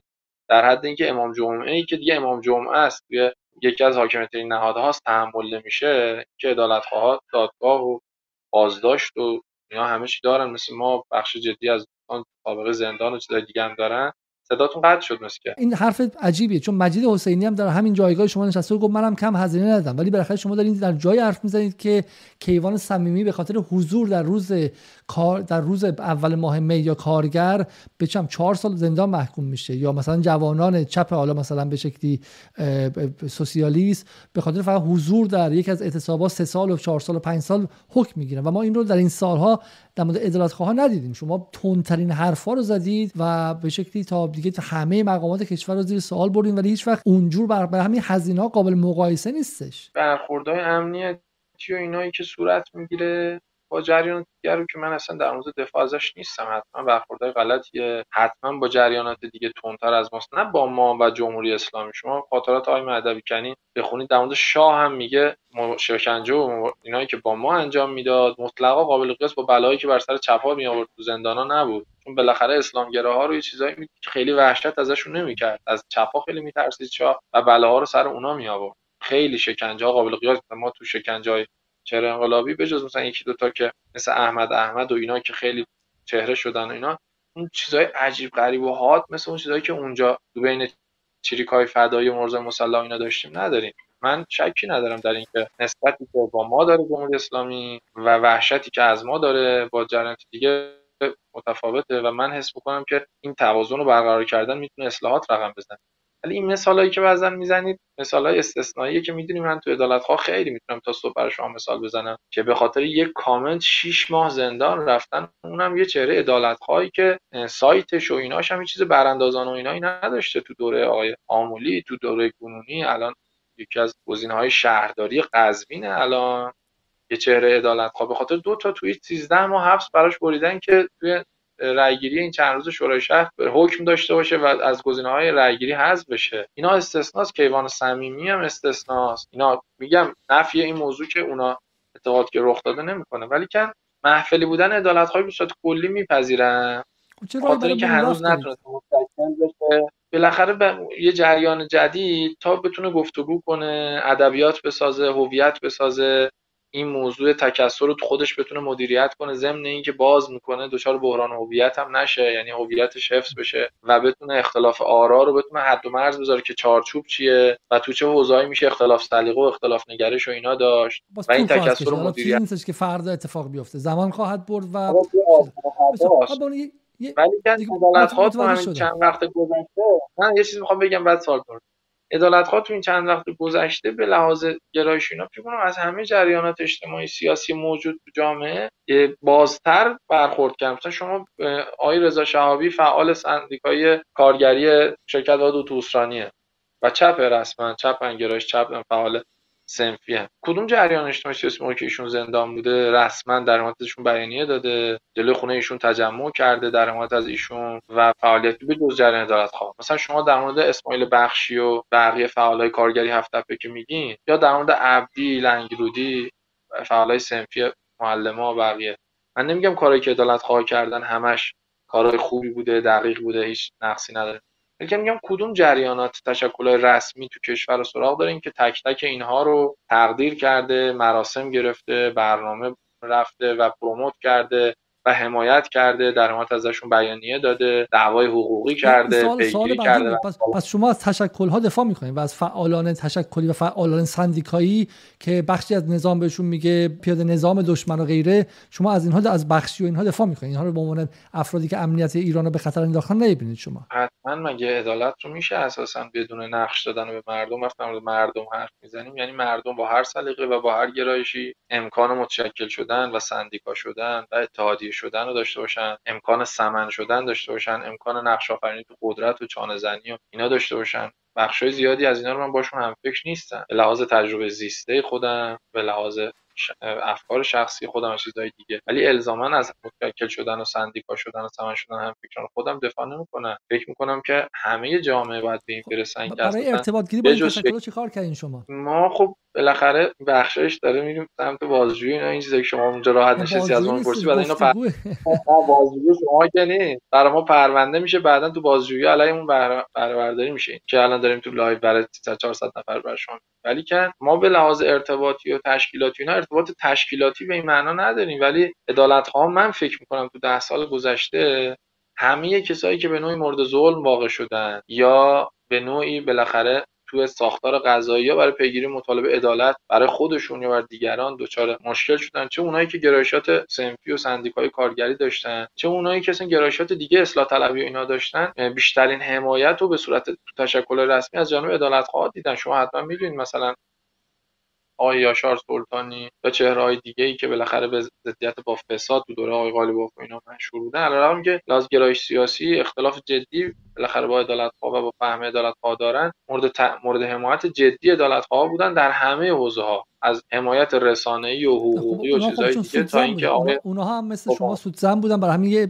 به شکلی شباهتی بودن. ولی خیلی از اصلاح طلبها در این سالها زندان رفتن و شما به اسم ازشون نیاوردین نه بیانیه دادین و به شکلی به خیلی دخالت سیاسی در موردش نکردین. من نمی‌تونم ادعا کنم که هر کسی که زندان رفته عدالت خواهش حمایت کردن. چون همه کسایی که زندان رفتن و الزاما زندان رفتنشون رو ظلم در حقشون نمی‌دونم. چون مصادیق و case ا خیلی متعددن. آدما هم وضعیت هایی که داشتن و اتهاماتی که متوجه شده متعدد. اصلا هیچ کسی همچین ادعایی نمی‌تونه من فقط می‌تونم تو این live شما این ادعا رو کنم.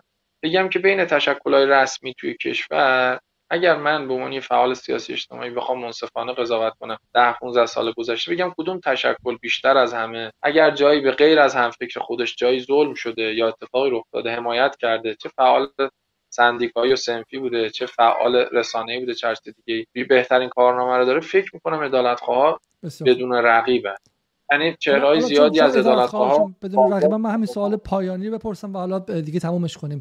یه منتقدان شما میگن که نیمی از جامعه ایران زنان هستن و حتی الان طالبان هم برای تغییر به شکل بزک ظاهر خودش از از اینکه سیاست‌های جمعه زنان رو عوض کرده و می‌خواد تبعیض‌های جنسیتی رو کم کنه و غیره بگه. و در تمامی این 20 سال یک کلمه در مورد تبعیض‌های جنسیتی در مورد زنان از عدالت خواهان صادر نشده.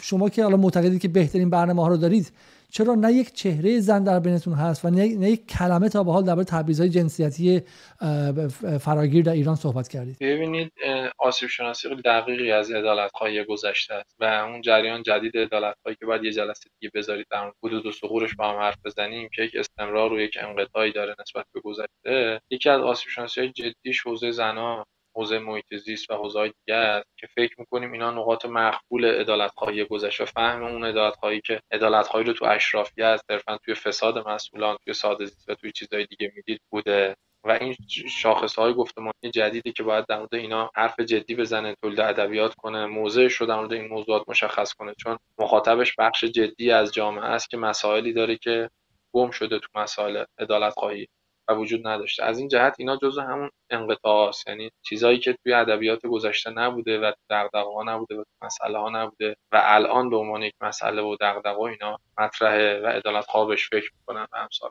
یعنی این بخش آسیب شناسیتون کاملا باهاش همدلم همون بخشایی است که گفتم این جریان جدید عدالت خواهی که متأثر از یک فهم جدیدی شکل گرفت و اینا و عدالت رو فراتر از موضوعات صرفا اشرافیت و فساد مسئولان و اینا مثل اون چه که در 80 بخش پررنگی بود می‌دید. به این انقطاع قائل یعنی به این آسیب شناسی از خودش قائله و داره به این چیزا فکر می‌کنه. بسیار عالی. من فکر که همینجا ما بحث تموم کنیم. خیلی بحث طولانی و دیر وقت شد. از اینکه حدود دو ساعت و چهل دقیقه مخاطبان با ما همراه بودن متشکرم. و از اینکه حالا من نتونستم سوالها رو درست صورت بندی کنم و وقت مخاطبان و وقت مهمان عزیز رو هم گرفتم از همه شما عذر خواهی می‌کنم. اشتری اگر یک جمله سی ثانیه هستش که می‌تونید بگی برای جنبندی فکر می‌کنید لازم بفرمایید وگرنه بحث رو تموم کنیم. خیلی متشکرم از شما که این گفتگوهای خوب می‌گیرین بازم خواستم تشکر مجددی بکنم از شخص خودتون از جهت اینکه واقعا فضای رسانه‌ای که ایجاد کردین و موضوعاتی که روش دست می‌ذارین موضوعات مقبولیه ما به لحاظ فضای رسانه‌ای که داخل کشور است علیرغم این ران همیشه که شما به ما گفتی ولی کن رسانه جدی وجود نداره که بشیم در مورد عدالت‌خواهی باهاش گفتگو کنیم و حرف بزنه و منعکس کنه. شما می‌دونید توی صدا و سیما مثلا تو هم انتخابات مجلس در مورد همه جریانات سیاسی که لیست بودن یا نبودن رسمی یا غیر رسمی بودن اتحادیه نامبایان تهران هم اگر لیست می‌دادن انتخابات مجلس توی 23 و تو بخشای دیگه وقت برای گفتگو اینا داشتن. نامه‌ای که همون موقع زیبا کلام به رئیس سازمانش مطلقا هیچ حرف و هیچ صحبتی اصلا از اینکه یک لیست دیگه وجود داره و مجلس روزانه 20 تا لیست رو بررسی می‌کرد. لیست مدهان لیست نمی‌دونم ائمه جماعات مساجد لیست چیزای دیگه. و اینا نبود و این فرصت گفتگو نبود. برای این فرصت گفتگویی که فراهم کردیم و این سوالاتی که به چالشی تر شدن بحث و بازتر شدن بحث کمک کرد. من از شخص شما تشکر ویژه می‌کنم. خیلی ممنون. و مخاطبینتون که حالا نشستن دو ساعت و چهل دقیقه برنامه خوب شما رو دنبال کردن. انشالله که حرفا مثبت باشه و رو به جلو بوده باشه. خیلی خیلی که افق آینده ایران با عدالت اینا خیلی روشنتر و بهتر منم امیدوارم. خیلی ممنون.